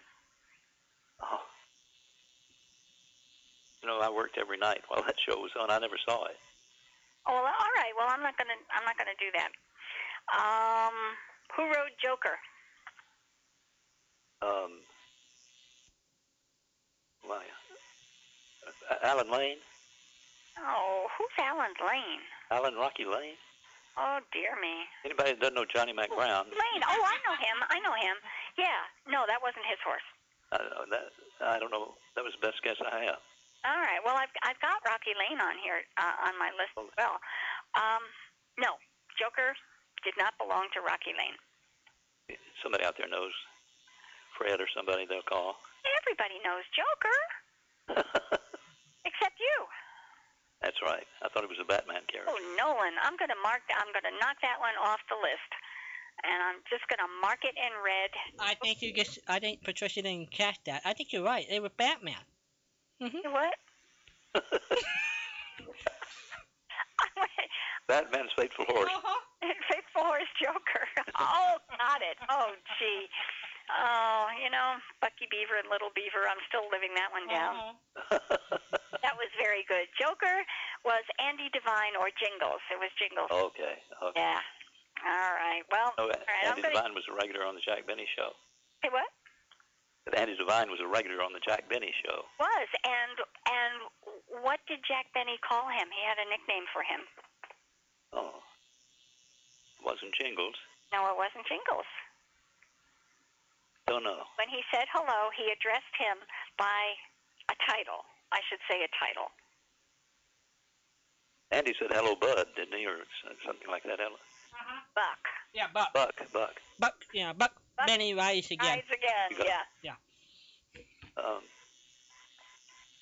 no, I, I'm uh, got me there again. Oh boy, I'm doing really well. I have to put that one on my trivia list. He called him mayor Uh. because he was the honorary mayor of was it Sacramento? I think it was Encino. Encino. It was Encino. yeah. You're absolutely right. He Mm-hmm. was the honorary mayor right up until he died of Encino. And Jack always referred to him as mayor. He Andy Devine would walk in and he'd say, Hiya Buck and Jack would say hi to the mayor. You know that that is a character voice that he does, and he does he didn't talk that way all the time. Yeah, he did. He had um, he had an injury when he was a kid. I know, but he exaggerates it on the radio. Yeah. If, if you've ever heard him in an interview or something, it, it comes back, it settles down pretty well. I mean, it's a little higher pitched than you'd think it should Yeah, and it, it's kind of be. raspy. Uh, exactly, but uh, it's not as bad as, as the character, when, especially when he gets excited. He did make a living out of that one. He He- did very well with that. Well, what have you got on your list? You said you you've got some goodies on your list. You were making notes. Uh, No, I, I spent them all. I was talking earlier about things that were on the list. Uh, and let's see if I have anything else outstanding. I've done so well so far. uh, no, that's all I had. I had Matt Dillon and Annie Oakley and uh, the, talking about the Big Show. Uh huh. Uh, to me, that's very kind of hard to listen to. I don't. I think that that must have been very popular in its day, but it's so dated now. Well, you know, Wait a Walden minute, talked about relax, it that a just doesn't- couple of times as a last ditch effort to hold on to radio and hold on to the position. It was an hour long show. 90 minutes. It was 90. 90 minutes. Nine, basically, what they were trying to do, uh, they, if you look at the books, the time where they ran that show, they were trying to go against Jack Benny, I think Amos and Andy, and another famous comedy show. And there was there there was third ditch effort NBC to try to hold that audience. Uh-huh. So they try to stack that with personalities and everything and try to really knock out the Jack Benny show. Yeah. And, and it just failed. I've listened to quite a few of them and I like them, but because they're so long, you can't. Mm, that's that's right. That's part of, Yeah, part of the problem. they're, they're like ultra sweet chocolate cake, I guess. You, you can't eat the whole thing. You have to spread it out. Well, you might have to spread it out. I don't have to spread it out. That was a bad analogy to use. So, do I have anything to put in your envelope when it arrives here? Uh, let me tell you how much I enjoy Monitor. Oh, you like it? What I do, and uh, I'm probably not unique in this, but I have a little two-watt radio station in a closet, and I have a player in there. Uh huh. And I'll plug something like that in on a weekday or weekend when I'm work- doing honeydews and around the house, Mhm. and, and and have a transistor radio with me, and I can listen and work any room in the house. And I've got Yesterday USA on it. Did I, are- is everything okay? Can you hear me? You bet. That's pretty nice. Yeah, I said how cool, but I, I guess I got lost in there. So the monitor is making you smile. For anybody who's out there listening, I've got monitor shows as well.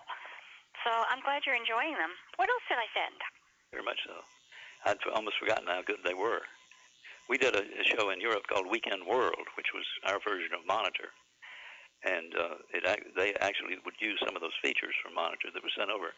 The other others were a little dated. You have to remember this is before satellite. Sure. I think Frank Percy even sent special features to that. They would ask him to go interview somebody in Hollywood, and he would do special interviews just for Weekend World. Uh, well, very good. Yeah, I wondered how Frank got that gig of doing the announcing on the Lux Radio Theater version, the Army's version of Lux. Oh, that that one.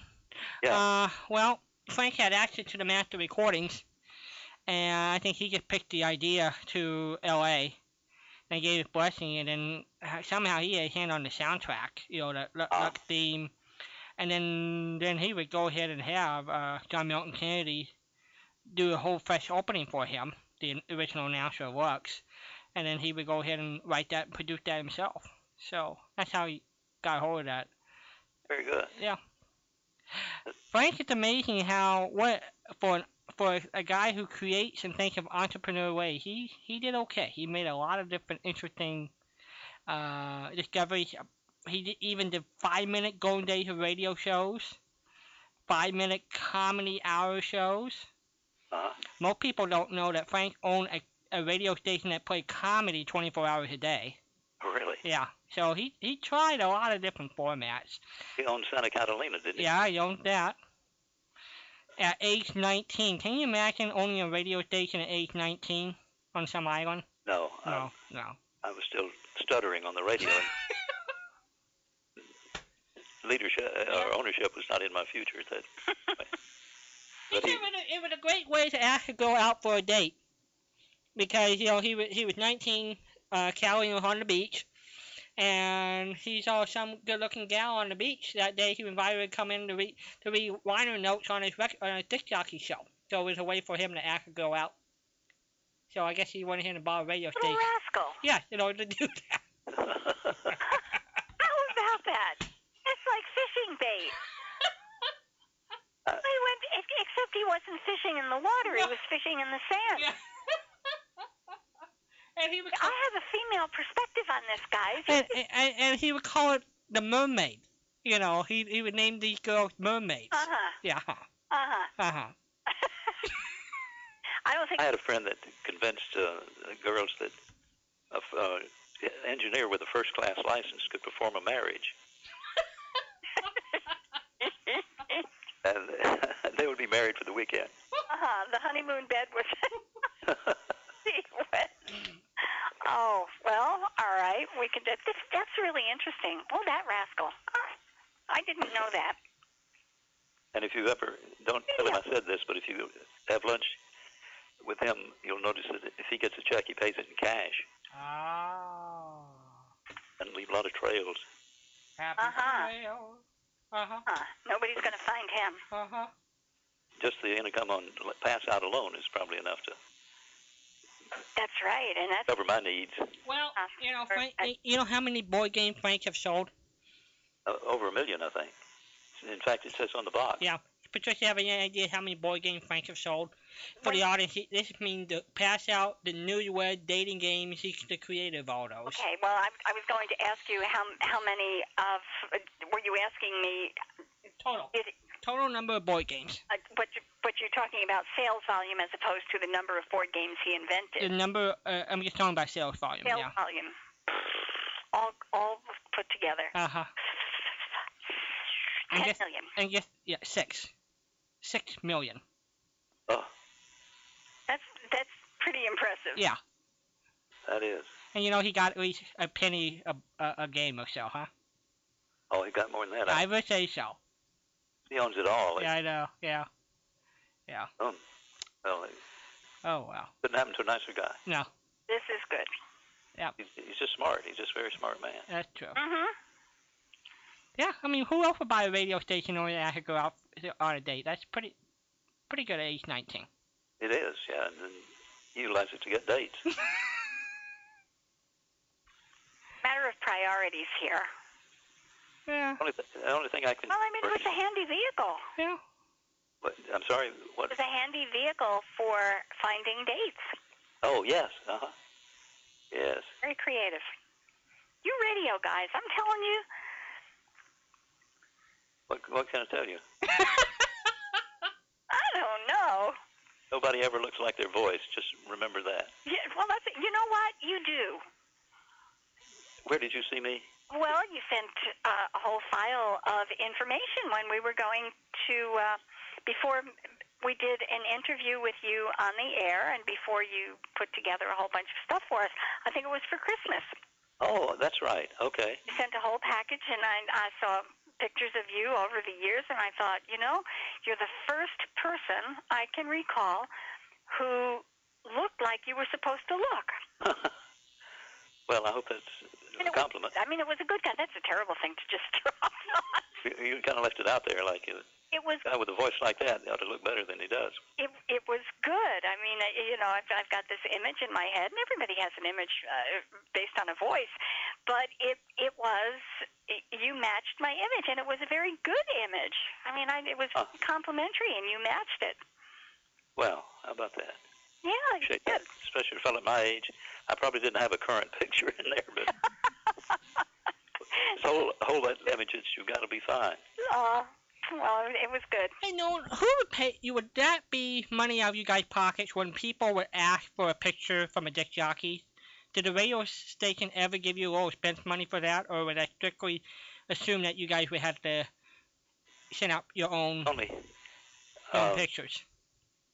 the only thing I have pictures to send I out. was going to say no, they they would pay for it, but they, I'm thinking in terms of what I had. It was a, a poster I remember for a show I did called Two in Review, where we played two brand new albums, played selections from it, and that went in record stores around. And it, it was a picture, but uh, I never reached the that plateau of autographs and pictures. Mm-hmm. Mhm.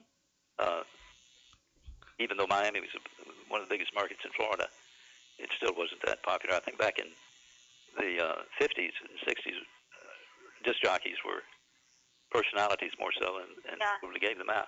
Yeah. To answer your question, I would think the station would pay for them. PlayStation. You, you have any idea how many how many letters you might have got in a week in the mail? No, uh, He got the hot ones though. I know, but No, you, you, it you- is. you think you, you think it'd be like you think it'd be around five to ten letters maybe? If would that be a good week? You think, or what would be that'd the? be, yeah, that would be a, that probably would be a good way. Uh huh. It, it, you weren't covered up with mail. Telephone calls were easier, Yeah. and we did take them. We take the calls. Uh, you- you know, when you got a record on, Right. Uh-huh. but it's uh, I keep talking like I was in the uh, Stone Age, but the guys today that have the computer screens in front of them and they can punch a button and, and go away for four or five. Uh, well, I sort of say four or five minutes. They go away 30 minutes if they need to, Mhm. and it'll, it'll all play itself. Yeah. We we were chained there with those two and a half minute songs, and then those 45s, you know, that were. When they first came out, the record companies thought that radio stations wouldn't play them if they were over two and a half minutes. Somebody got that started, and uh, then that all came crashing down when El Paso in 1960 runs four and a half minutes, maybe 440, It seems longer. and it it uh, got in the top ten, Yeah. maybe even to number one. And that, then Okay. they realized that they could, uh, instead of doing one commercial between the records, they do two, and gain time that way. Uh, So, would you guys ever allowed to go ahead and just stick in an LP and just say this is the LP hour, and then that way you could go do your thing? maybe on the overnight they would do that. Uh-huh. Uh, and uh, we called the Marty Robbins record our relief record. Put that on it, and you could go wash your Uh-huh. car. You know, Indeed, that that was the the blessed one. it seems like an eternity on radio. It is. Well, I, now, how often then? I remember there was, in the, around 1976 there was a, a great trucking song called "The White Knight." I forget the guy who sang it. And, you know, it was basically a guy doing car lingo, you know, truck driver's lingo. And there were two versions: one that the public could buy, which was shorter, and one that the disc jockeys had, which was a longer version. Would You're not that talking about convoy, are you? uh, I know Convoy with that one, but uh, also the White Knight was another one that did the same thing. But I think Convoy also had it too.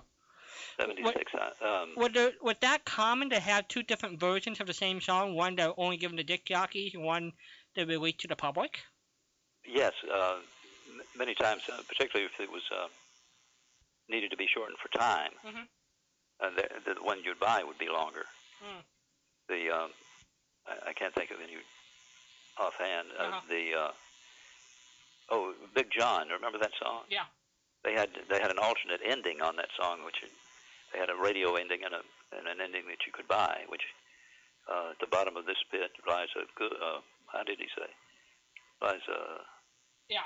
Oh, a a great, great man. Right. something like that. Right. And then on the one you bought, it, the, at the bottom of this mine lies a hell of a man, Right. Big John. Right. Um, I got Walden's White Knight in front of me. Oh, you do? Yes. Down 75 or 85 or I 20 t'other way. Turn your squelch to the right, and in the night you'll hear some good buddy say, Breaker, breaker, got a picture taker. All Smokies at 43. That's the one? That's the one. I bet that was a West Coast hit. It must have been. It was just played. Been on forever. It played forever and ever and ever. And the guy would do it 18 million mile per hour. Uh-huh. This thing, I, it, it's easily, uh, this is standard print on the internet, an internet page, and it's written in verse form. So that's one page, two page, three page, four page. It's four pages long. Mm. that's a lot of singing, man. It, it, was- it was still, it was done in the Phil Harris style. The guy didn't sing it. He would just read it out like that. Ah, okay. Well, that makes a whole lot of sense. Uh-huh. For you mentioned Marty Robbins earlier, and I want to make sure people know that Marty Robbins had, I think he probably had the longest songs in traditional music history. El Paso. It, El Paso went for at least six minutes, and he had he had a couple of others that were very long. He had a great career. If you think about the songs he had, White Pink Coat and White Carnation was a great hit for him. Singing the blues. What did he do in his in his off time? That's a good trivia question. Marty Robbins. Yes, R- raced uh, uh, stock cars. that's right. He was a stock car racer. Ah, okay. Yeah. He would time it to get through the last race because he had to be on the Grand Ole Opry, and he would run at that track in Nashville. And if he was the slightest bit off, he- he would miss his introduction, and uh, go flying in there to take care of that. Mm. Well, you talk about cutting edge, huh? Whew. What's the shortest record to- to get in the top 40? shortest record in the top 40. Oh gosh, and I even knew this. Mm, It was one minute and oh, it was a goofy one too, wasn't it? It was a one-word title. I don't know. I cannot remember. It was called "Stay" by Maurice Williams and the Charms. That one was Shorty. Shortest record, huh? No About a minute, about a minute forty. You you can always bail out with that and get in trouble if you miss time the hour and you're about to go on the network news. Yeah. Grab stay and you you time out. What what what, what was the rule- what was the rule of thumb? You just get faded out. With that the normal rule of thumb, is you it, you would get fade the song i- out in order to meet the top of the hour. You wouldn't want to do that. Uh, but talk about your telephone calls. You'd get them then. But normally you do. We would. It was called back timing, and you would start an instrumental. At, say this instrumental was two and a half minutes long. You start the instrumental at two and a half minutes before the top of the hour. Uh-huh. But but you don't put it on the air until the other song ends, and then you fade it up. Got it. it. It would, br- you know, fill out the hour. Uh-huh. That was one of the tricks. It's called play, starting it in the mud, which you didn't hear. So you had two turntables and you must have had two pots, right? In order to do that. Yeah. Got it. Good. There's a good question for Patricia. No, it isn't. Why are the why are the volume controls called pots? That's Walden. Oh, you oh, you know you guys are I just read this the other day. I don't remember. You did hear it the other day, though. Did I read it somewhere? I was looking at radio sites and and communications and broadcast sites, and I came across it, and I can't remember. Tell me, tell me, tell me. It's short for uh, uh, Walden. You know, I do not. it's uh, short for potentiometer, Yeah, that's the or ticket. volume control. That's the. Now, of course, Well, see, what they what called it happens now. when I hang around those kinds of sites.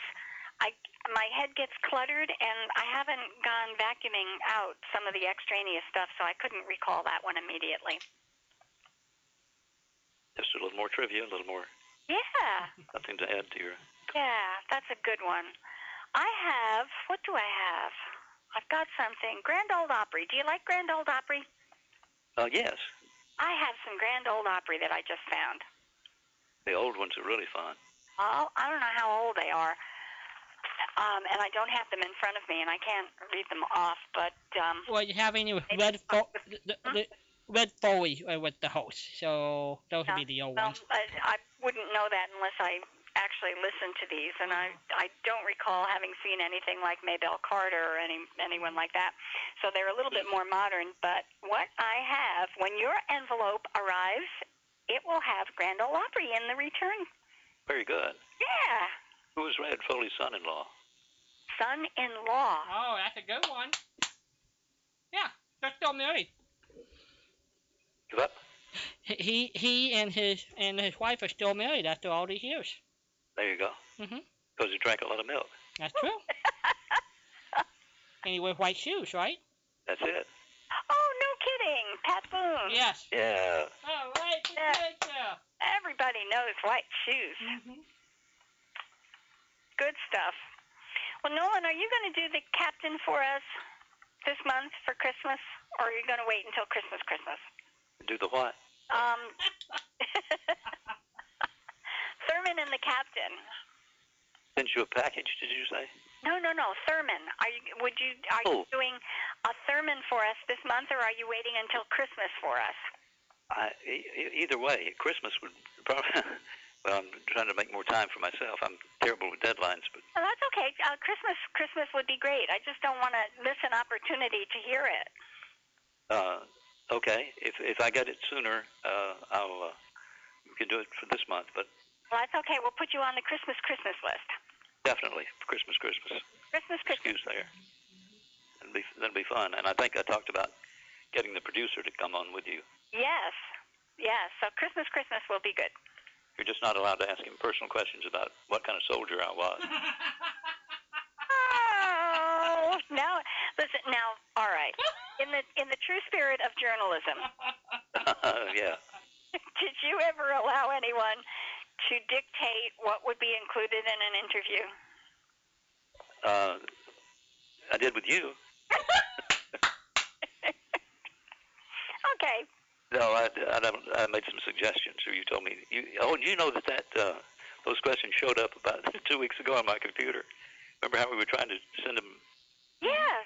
an email, and I, I, my computer was so fouled up Yes. I couldn't read attachments. They- And that- and that thing surfaced.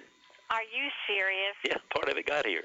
Well, you know, I I have asked this at different times. What would happen if every communication, electronic communication that got lost in cyberspace downloaded at the same time around the world? Oh, It would shut everything down. disaster. I mean, think about it. Wouldn't it make a great science fiction dealy? Yeah, that it would. Good You know that everything that basis for a story. everything that was lost in cyberspace was being held by aliens, and they let them loose at the same time and shut us down internationally. Nobody could communicate with anyone. What a great story. They're doing that in Orlando right now. There's some people protesting that What? there, there was a group that uh, would want to feed the homeless every weekend, and you're limited to a permit Oh, to perform anything in the park uh huh. one one time a month. And some group is protesting that, and they're shutting down web, websites all around the city Whoa. with with previous warning too. That, you know they'll tell you when it's going to be the Chamber of Commerce or. So th- that sort of stuff goes on. You do it on a grand scale, it could be a mess. Yeah, yeah. Well, I'm not even talking about hackers. I'm, I'm, you know, just something that cuts loose.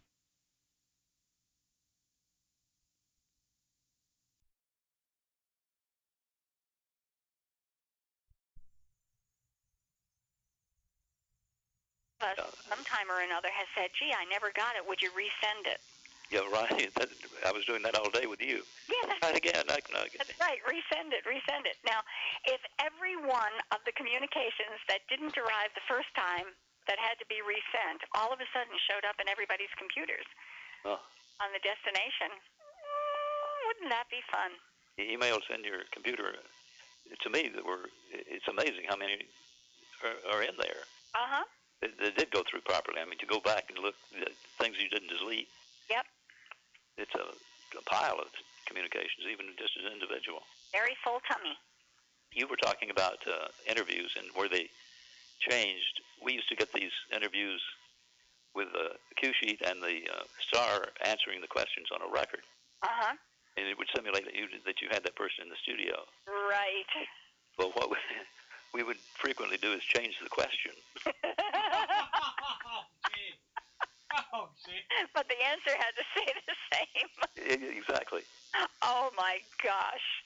And that was usually for off uh, air Yes. or just horsing, horsing around again. Uh huh. It was funny how you could do that, and you could say, uh, "Well, do you ever have a drink?" Oh, about three times a day. I enjoy going out. Da da da da da. Sure. But, but if you back up and just change the question, it can, it's hilarious. And if it's personal, if you were just doing it as uh, an off air, intimate circle, having fun with each other, boy, you could really come up with some honeys. Yeah, right, uh, You're right. Did, didn't you? You are right. We had a, a uh, I think I told you an outtake reel or a, on Thurman and the Captain that just grew and grew and grew. we would play it at parties. Did Well, guys, I'm going to let you go and let somebody with more to say come in here. Well, it's always fun talking with you, and uh, I'm glad the envelope is safe. Yes, we'll just keep keep you informed and uh, look for it soon. Our, our What is, Tony by the way, what is the uh, the documentary about broadcasters? The is towers or something, or uh, it talks about Sarnoff and Oh, great. Oh, um, PBS. yeah, the PBF with uh, Kim Bone. That is uh, Empire of the Air. Very good. That's right. Yeah. Fisher, that's that's one I think that you would enjoy. Super. Sounds great. Yeah. Next cycle we can get that. If you haven't seen that one, that one is uh, very good. You can imagine Burns doing it. How good it would be. Yeah. Very Uh, excellent. Well, I do thank you, sir. You're quite welcome. I thank you. And uh, Are you going to bed or getting up right now? I, what time is it in the Eastern Zone? It's three o'clock. oh, I'd probably get a nap and then coffee about five. And give us a call Mm-hmm. later, okay? I, I, I will if I if I'm- if I'm awake, but otherwise we will talk to you next time. Okay. Put the coffee on first. okay. Nolan, you Bye, have a guys. great night. Bye bye. Bye bye. 714-545-2071. oh, I think Patricia and I are getting the hang of this again. Yeah, we're we're getting into the into the swing here. Uh-huh. This is We good. get we we get- we're rusty without being together after one whole week. Hello there, you're on the air. Good morning, it's Dan. Good morning, Dan. How are you? I gave your announcement, not not the announcement, a preliminary. If you didn't hear it, I heard that. I heard it teased earlier, and then you had some calls, and I came back out of uh, slumberland and thought I'd give you a call here and just. bless your heart. No. Got out of- Well, that's all right. Nothing wrong with that. So, All right, um, do your thing. do my thing. That website I found was. Let me find it again here. Oh gosh, I had it here just a minute ago. Do you have it there? It was um. I believe it's Rick Danger. Let me just confirm this. Have it. I should have been prepared. I should have known you were going to call. Well, I have. Here it is. I've got it right here. Um, well, I thought I had it right here. Have it. Hold on, one second. It was Mick Radio or something or other like that. Hold on. Don't go away. I got into other emails while I was waiting to get on, so here we are. All right. Yes. Right here. It is uh, radiomickdanger.com. All right, now that is Radio Mick M I C K Yes. Danger. D A N G E R dot com. Mm-hmm. It has got more goodies on that site than you could spend a lifetime with. You're going to run out of life before you run out of things to do up there. And uh, the fellow who has created that site is compiling more, and I guess he's indexing. So you can go in and, like, if you're looking for something for Bob Hope, you can click on that link, and it will take you to, you know, all those uh, Bob Hope shows, I guess. Uh huh. It really is uh, an amazing site. He's really done a wonderful job on it. hmm That's true. And uh, You found a I was sign. I was looking for a, a, a couple of Vincent Price uh, Saint shows, and that's how I found it. You, you done good. Well, I try. I really do try. So. It's fun that he has he has put it up that the down it, it's a downloadable site, So the shows that you find that you like up there, you can download. There are some sites, there aren't very many of them, but there are some sites that will only allow you to listen. It's a media stream, but these he put them up there and you can download them. So it's really good. So how are you doing? I'm doing pretty well. It's been an interesting week getting ready for a reenactment uh, on next uh, Saturday. Oh, you and, uh, left. Yeah, we're getting ready for two armies to invade the town, so or at least one army to invade the town, one army to defend the town. So, you know, we uh, we have a lot of great reenactors who that's their hobby. They come through and they uh, go and put on these recreated battles throughout the country, and uh, we're I think we've got about 125 reenactors at this point pre-registered to come into town and put on the battle. Some will, you know, come in, they'll be Confederates, and some will come in, they'll be Union forces. And we've got hay and we've got wood for the encampments. We've got hay for the horses, straw. Uh, we, we'll have cavalry in, in for the uh, battle, and we have vendors selling uh, items, you know, from that time period. We we had one fellow last year drove in from Houston, Texas, t- as a vendor to sell things here. Ah, goodness. What do the vendors typically offer? They have, um, you know, different camp camping goods that you know would have been typical at that point, clothing, um, you know, and then there's some that sell, you know, little trinkets, buttons, you know, things like that, Mm-hmm. necklaces, um, you know, just it- it's a whole industry. I, I was amazed and never would have thought that you know certain these items would you know people could make a living, but it's like any other you know interest. You know there are experts out there. You know These just like are- old time radio. It it sounds like they're all dealing in Civil War uh, items. Mm-hmm. Yes. Very true. Yes, that Oh, interesting. we'll have. When you're preparing for this kind of a presentation, I mean, this is a, a, an enormous undertaking to have two armies and reenact a, an actual battle, and they're in uh, period garb. Or from the staging standpoint, what is the most difficult part? Or the, the most, uh, you know, you said hay for horses, and I thought, my gosh, I never would have thought of that. Of course, I'm not accustomed to staging. What is the most difficult thing to prepare for, or the most most time consuming in in any terms?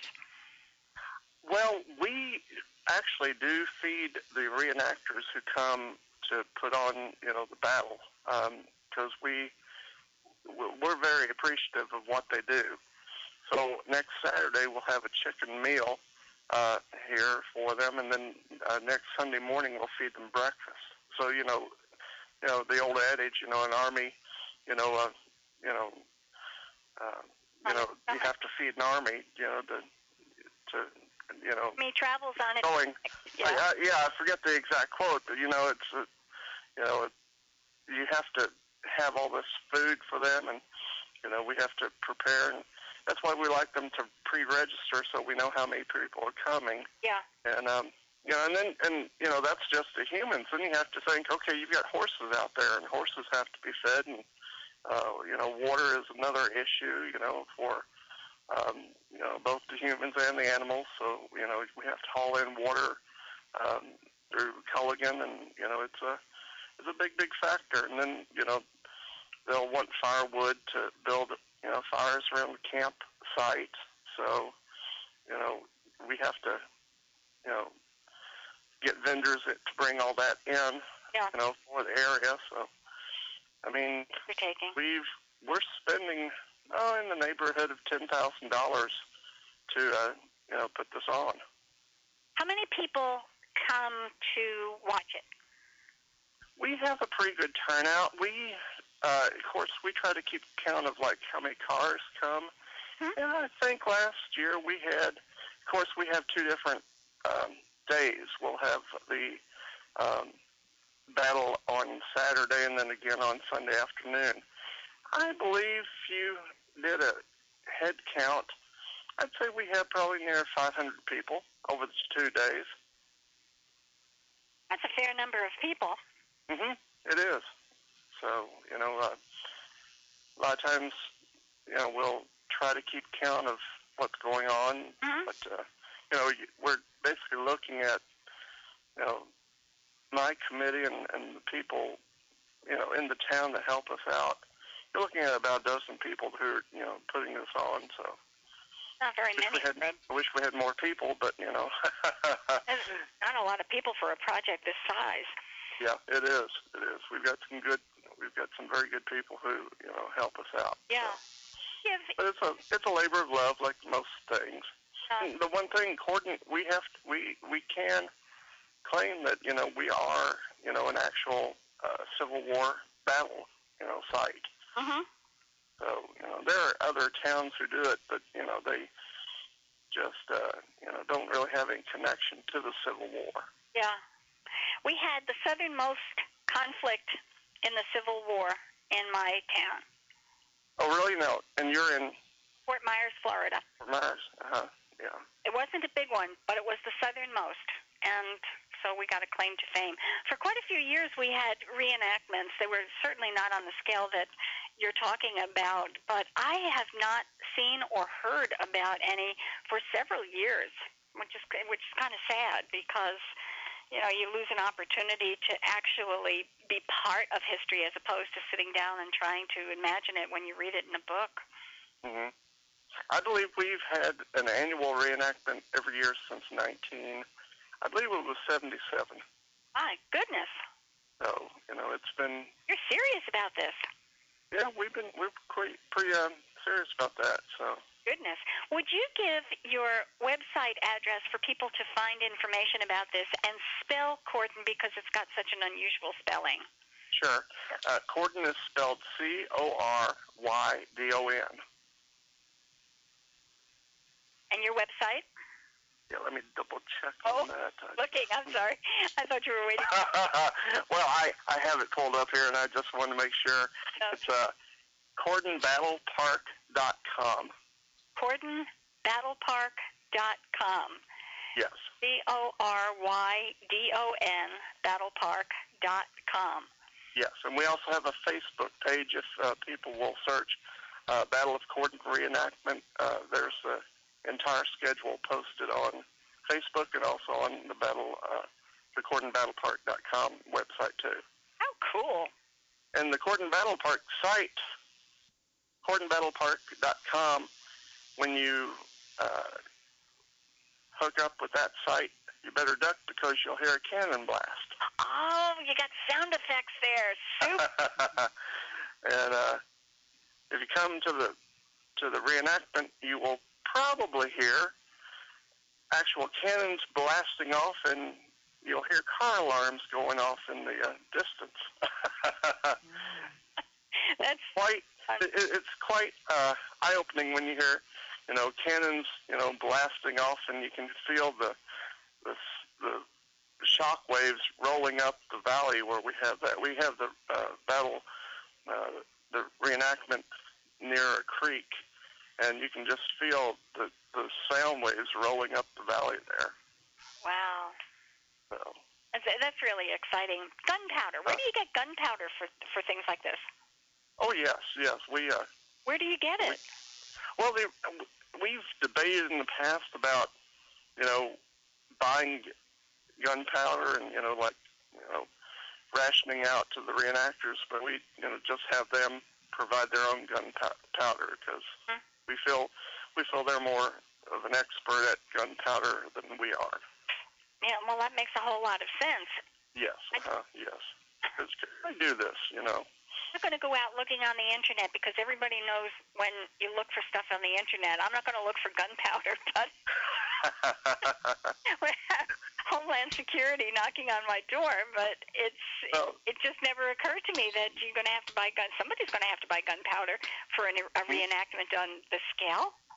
hmm Yes. Oh, they they they uh we we had that same discussion it's like you know we could do it but you know we just you know would rather them take care of that issue Sure, it's it's not it's not yours. Do they wind up being reimbursed for any of these expenses? basically uh if they pre-register they can come to the reenactment for free now for we we do give bounties for you know the f- the first uh people who uh pre-register you know, that, who have cannons, and you know, we also uh, give money out to the first uh, cavalry people who register. Mhm. We want that. We want at least a core base of uh, reenactors. You know, you want so many cannons, you want so many horses, or um, you know, you have to have a certain amount of people to do this. Mhm. And then we, that's why we give out these bounties Okay. How about for people to come. how about now? You how many horses do you wind up with usually? I believe we no- normally get between, you know, uh, in the neighborhood of 30, I believe. That's a lot of horses. Do you have a vet on standby? We, there's usually people who are part of the reenactment who are vets. Now, you know, we, I, we do have a vet on standby who uh, makes sure, and I'm not that, you know, educated on, you know, horses, but there's some kind of medical condition that's going around in horse uh, populations now, and we um, make sure that they are, have been inoculated for, I'm trying to remember exactly what it is, but it's really rampant in the West Wow. we we do have a vet that comes in, and makes sure that the horses have been you know cared for and that Uh, up on their inoculations and everything. super. Yeah, you heard about that tornado at Churchill Downs, I guess. Oh, I didn't know about that. Yeah, it was like uh, last week um, on Wednesday. Um, tornado at Churchill Downs um, hit uh, nine barns. Oh my word! No, that got past me. I did not know that. Yeah, it started over here in our county. It started about five miles from where uh, I live, and went and touched down. It was the first tornado that had struck Churchill Downs, I think, since 1927, I believe. That's a long time. Are were all of the horses okay? Yeah, none of the horses, nobody was really injured, but uh, it uh, really, you know, took, you know, damaged nine barns and took uh, several roofs off, and uh, you know they they were able to jump in, and that happened on a Wednesday, and they closed the track on Thursday, and they had it open again on Friday. They have quite an operation there. Apparently. My Mm-hmm. goodness. Well, are, are you in the market for a question? Well, I guess I could, you know, I, I can try my best, you know. We're I, I, into horses tonight. Yes, how about that? Um, are you in the market for a horsey question? Sure, why not? We can try. Okay. Who rode Loco? Who rode Loco? Yeah. Horses. No. And we're talking about radio Radio. horses. Okay. Radio. Hmm. This one actually it went to television as well. It, it was a radio show and a television show, so it covered both bases. Hmm. I'm just going to take a stab. Was it Paladin? Not Paladin. Okay. Okay. So think think of the word loco. Loco. Yes. The word loco, Word Loco. Okay. meaning the word. Yes. Yes. What is the origin of loco? Well, What, what, um, I, I should, I- I didn't phrase that correctly. Nationality. Yeah, nationality. Spanish? Yeah. Okay. So, So who rode loco? uh, Cisco Kid, maybe? Cisco Kid, maybe not. Maybe not. Uh, Okay. Cisco Kid, pretty close. uh, gosh, I'm trying to think of what else. Um, hmm. Cisco Kid, pretty close. Yeah, who who was close to Cisco Kid? Oh, um, Don Quixote? No, no. Cisco! What? Oh, Cisco! Yeah, I'm trying to remember what his sidekick's name was. I, I Oh, Cisco! yes, what was that? Mm, Uh, hmm. You can do it. I just know Yeah, yeah. Pa- yeah, I, I'm Patricia- really trying to think. Patricia got the uh, the Senorita down pat on that show already. you. I have faith. I'm really, I, I'm trying to think of, uh, you know, the old black and white Disney version. Um, oh heavens. Isn't that frustrating? Oh, that is so frustrating when that happens. I'm really trying to think here. Um, I'm, I'm trying, and you know, on television, I think that actor was uh, quite a character actor too. Kind of heavy set guy. Mm-hmm. Uh-huh. Yeah. And I'm even trying to remember who he was. I'm thinking John Banner, but that wasn't him. Um, mm, let's see. Trying to think here. I. And it was a Disney deal. Uh, I mean, the show wa- was on was a Disney creation back in the fifties. Harry Lang Oh. played him on radio. Who now? Harry Lang played him on radio. Okay. That's not a help, huh? And then when Harry Wayne got sick, Yeah. Mel Blanc took over the part. Really? I didn't know that. Mm-hmm. Yeah. I could see him doing it, but I just can't. I didn't know that offhand. She, This is on radio we're talking about, not TV. she, Cy, Sue. Yeah, yeah, the routine. Yeah. yeah. Um, Okay. I'm, I'm, gonna, I'm going to take you out of your misery. I'll go to another horse, okay? You Poor guy. I mean, this this was really painful. I I just made you sit with that. Okay, who rode um, Thunder? Who rode Thunder? hmm. Thunder, thunder, thunder. Oh, gosh. Hmm, I'm trying to think who did Thunder. You know, it's really hard when you ask the horses 1st Mm-hmm. Yeah. That's the cowboys. You can pretty much come up with the horses, but this is really hard. I'm asking you to do hard stuff. And usually in my brain, I can like dig, dig through the clutter and get to you know like the answer eventually if I've ever heard it. But like at 3 a.m., it's like I can't even you know get through the clutter in my brain. Um, thunder, gosh, would that be Tonto's horse? Nope. Nope. Okay, I'm trying to remember. I'm trying to think horse names and. Come on, Thunder. I'm sorry. Even I wouldn't recognize that one. Well, that- that's how he opened the show with with that with the catchphrase he used at the opening of the show. Well, I don't. Come on, Thunder. Well, that's only if you listen to the show.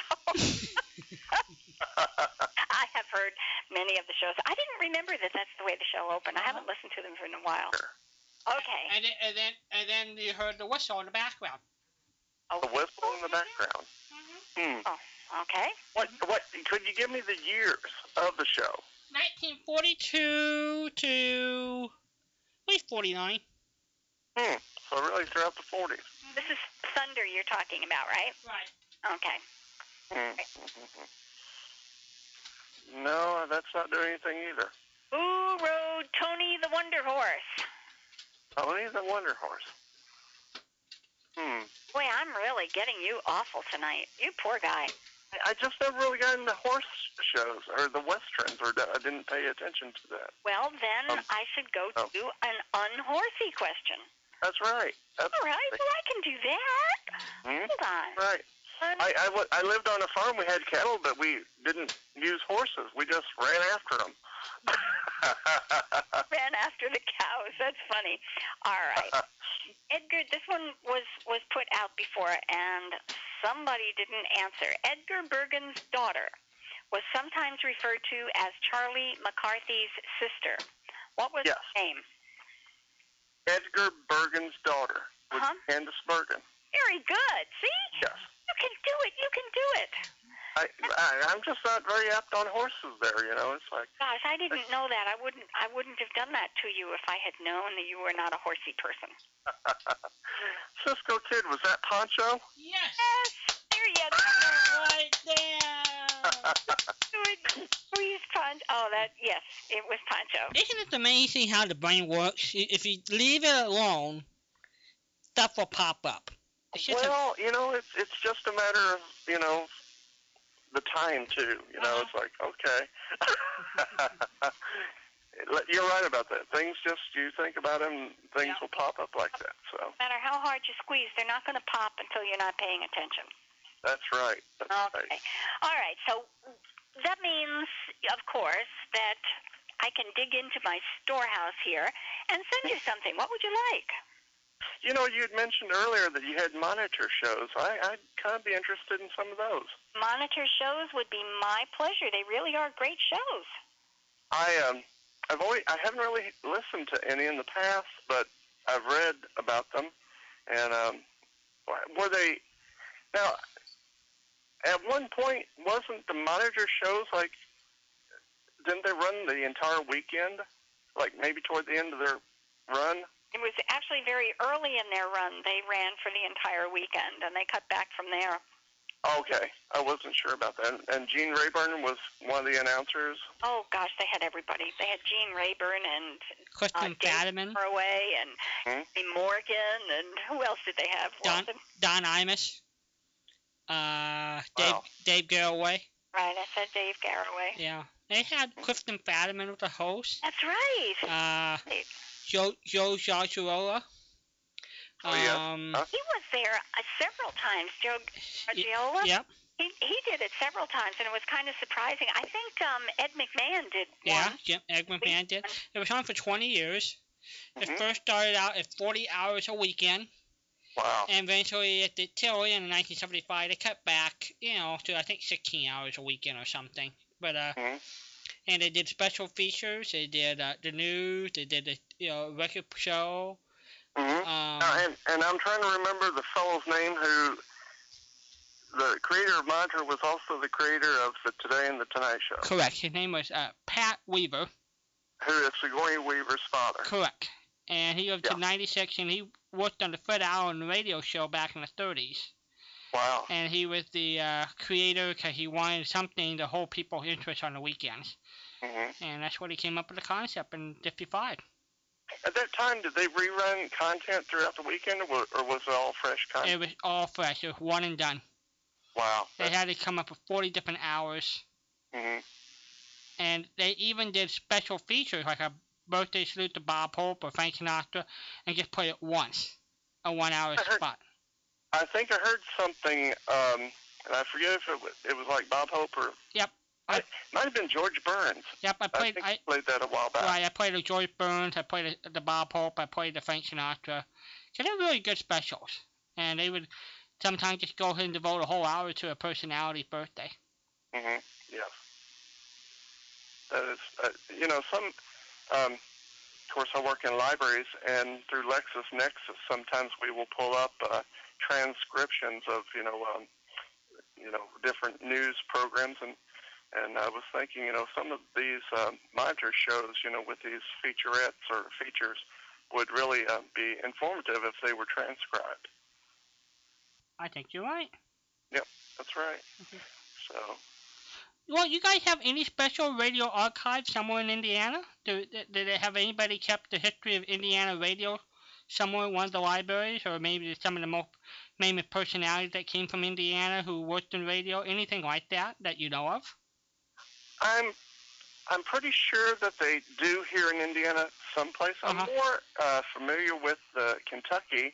Um, oh, I'm trying to remember the right name. There is a um, I think there is a Kentucky Hall of Fame or something. Broadcast. yeah. There, there's a there's a Kentucky Radio Broadcast Museum Right. over in Frankfurt. Of course, I'm only about I'm about 50 miles from that, and it was built about 10 years ago, and and they do have uh, you know a building right there on I-64 outside of Frankfurt. Hmm. I've wanted to stop in there to to you know to visit it, but of course you know how things are. You know sometimes you would like to do things and you don't have the opportunity to do that. So, but uh, I do believe there's one also in Indiana. Of course, it would be up in Indianapolis. I do believe, and um, yeah, a lot. I- I've been getting a lot of emails about the um, the one that is uh, in- up there in Chicago. Ah, the mu- the museum up there. Yes, the one that's uh, run by the Dumont. They're still trying. Yeah, they're still trying to raise money to build that thing. hmm I think they're going to have an opening here in the fall. Ah, because I actually received an email from Betty White. She's been asking for donations for that. So, well, that's where the Fibber McGee and Molly script collection's at, everybody, and they had uh, replicas of Jake Jack Benny uh, vault, and I think that's what Char- uh, one of the Charlie McCarthy dolls is, is, is over there. So. yeah. Really? Yep. I actually there is a um, there is a uh, ventriloquist museum in Fort Mitchell, Kentucky, which is outside Cincinnati. Mm-hmm. I think it's Covington, Yeah, uh, They're right next door to uh, Yeah. Fort Mitchell. uh, I- it's up there in that uh, area. Of course, there are neighboring communities up there. But uh, Well, Farfel lives there. you're who? Farfel, and Really? Uh huh. Farf, you know Farfel. And he goes, yeah, we had. Oh, yeah. Yeah, Farfel, Farfel was there, and uh, Charlie McCarthy is there, Mm-hmm. and uh, one of Paul Winchell's. I I think it was Jerry. It's Jerry Mahoney is Mhm. there, and it's, it's a wonderful collection. They've really got some some great information on a website. One of the things that just tickled me half to death was that Don Knotts. Uh, they they have Hall of Fame people and a list of all of the ventriloquists who have performed professionally. And Don Knotts was a ventriloquist. He started out as a ventriloquist, not an actor.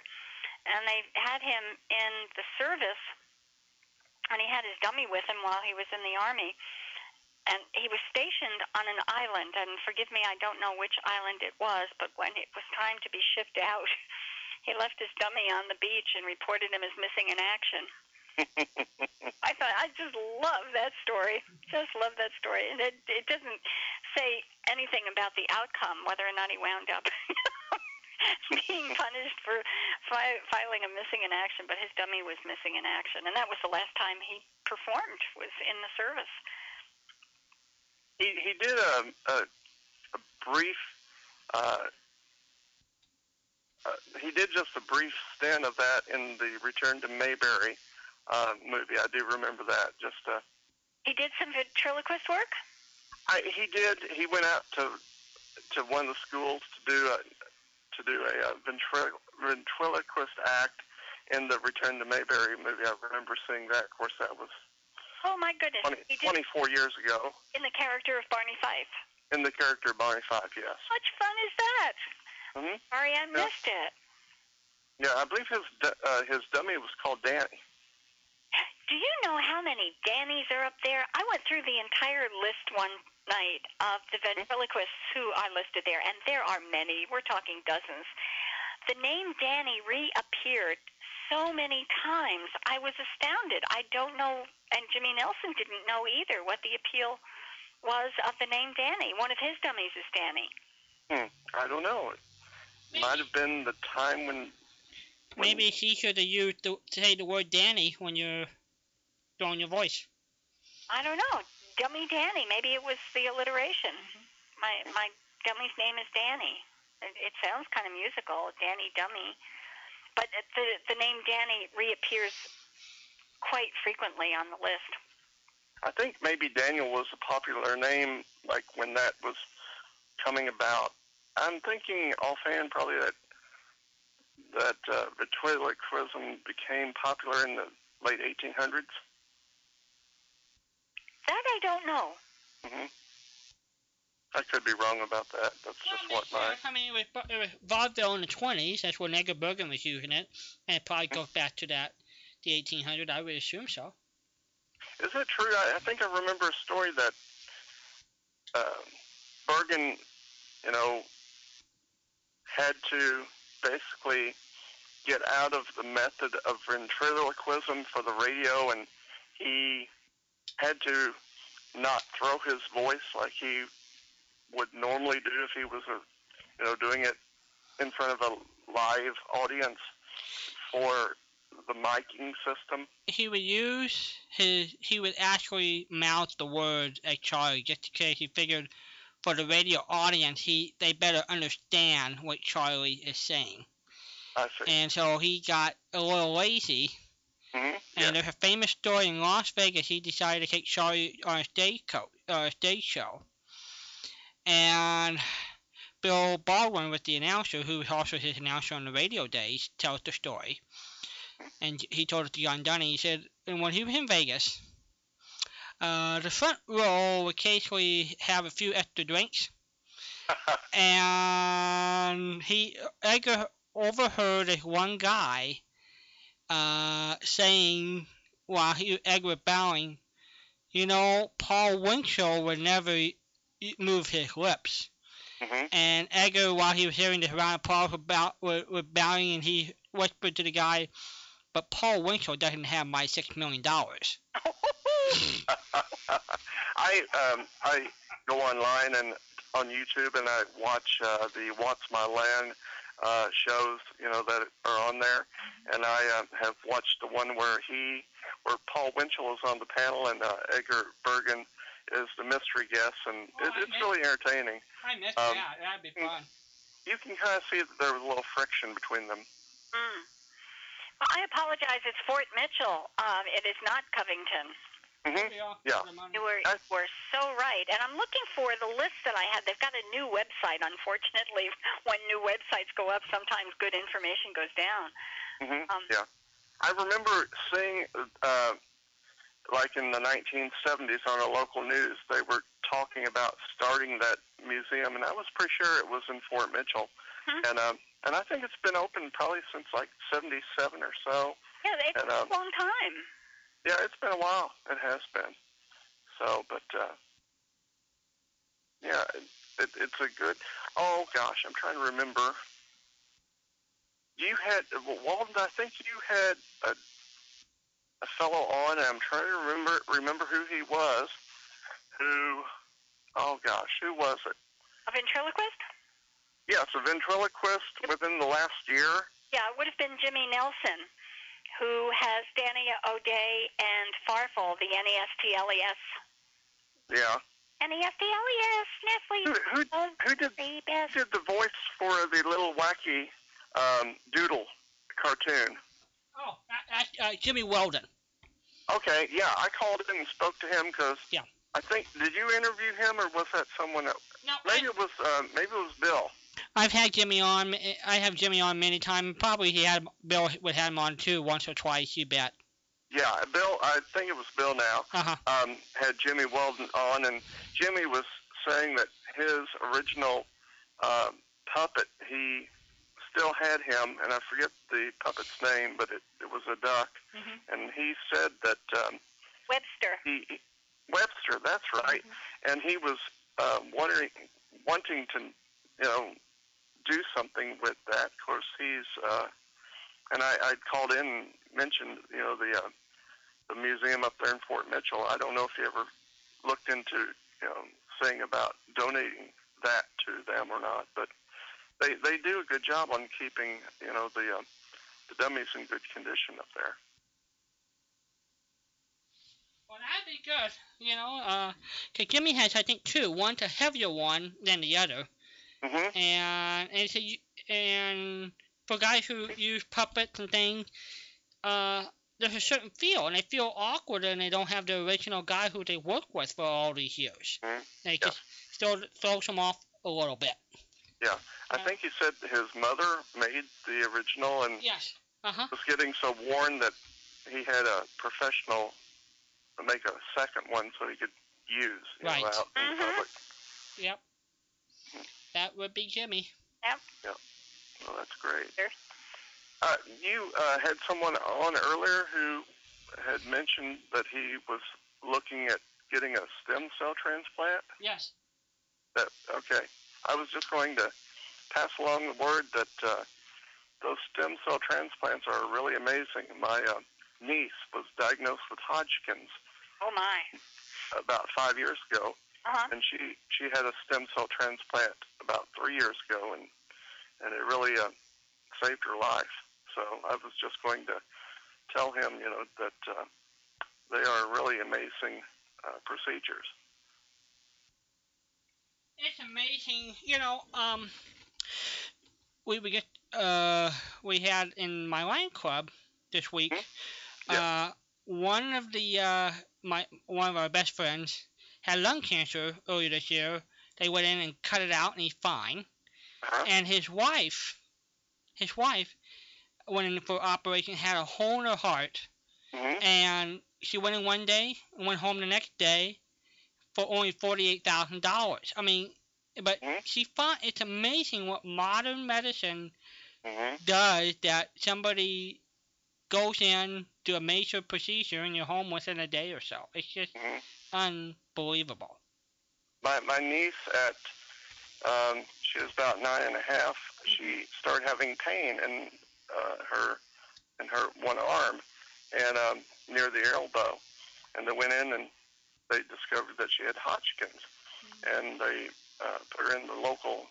And all these hospitals are great hospitals. They put her in a local hospital here in Louisville, and they gave her all four different rounds of chemo, and and that didn't take care of the problem. And um, then she had one stem cell transplant using her own um, stem cells, and um, it came back. And then uh, we went to Cincinnati Children's Hospital, and uh, they did that with donor stem cells, and uh, she's been fine ever since. But uh, you know, it's uh, it's amazing what they can do. It is something else. Yeah, that's true. Well, okay, Dan, I will get Monitor out to you, and I think you're going to enjoy it a lot. I think I will too. I've always wanted to like to listen to a full program. Uh, it seems like they aren't uh, played on, you know, different. You know, I, I don't know if Bill has really played many of those on the uh, station over the years. No, I, I think because uh, in a lot of cases there weren't that many hours, and they've been popping up more and more often lately. But I don't, I didn't concern Bill Bernard all these years. Probably why the disc jockey didn't have access to that many of them. So Mm-hmm. Yeah, that's true. that's probably uh, partly the reason. Mhm.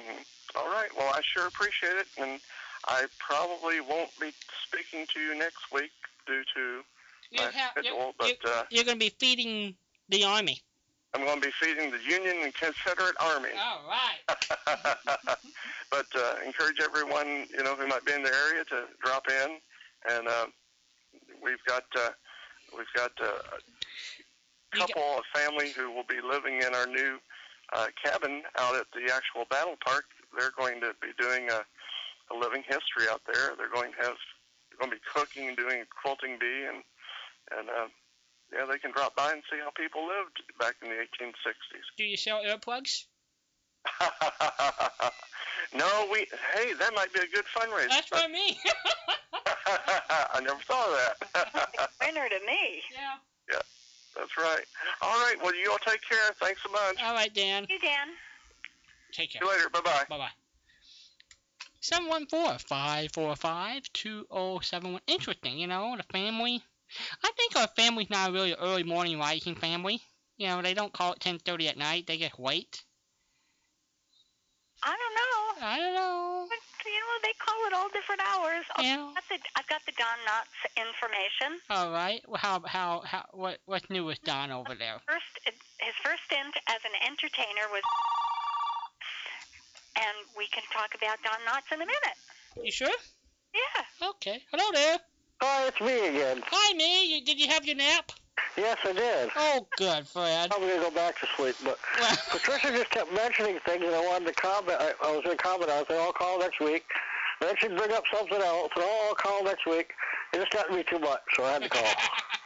What am I mentioning that has you all hot and bothered? yeah, well, thing, I just thought it was kind of cool, like coincidental but cool. Like you were talking about that uh, environmental um island you guys got down there, Sandball. On Sanibel Island, right? and how they're really into like uh, the wilderness and all this kind of stuff and the regulations. I just watched a special on them and how alligators are becoming a problem on that island Yes. They, the alligators because are actually apparently all over the rest of Florida, you guys have a rule that if an alligator over four feet becomes a problem with humans, it gets destroyed. Well, there they don't destroy them, I guess. I guess they put them back into a wildlife sanctuary, but they're but then they just find their way back to where they were, and I guess um, it's becoming a problem. I'm I'm not quite sure about removing the alligator and moving it simply to another place because once once it becomes a problem around humans, it means that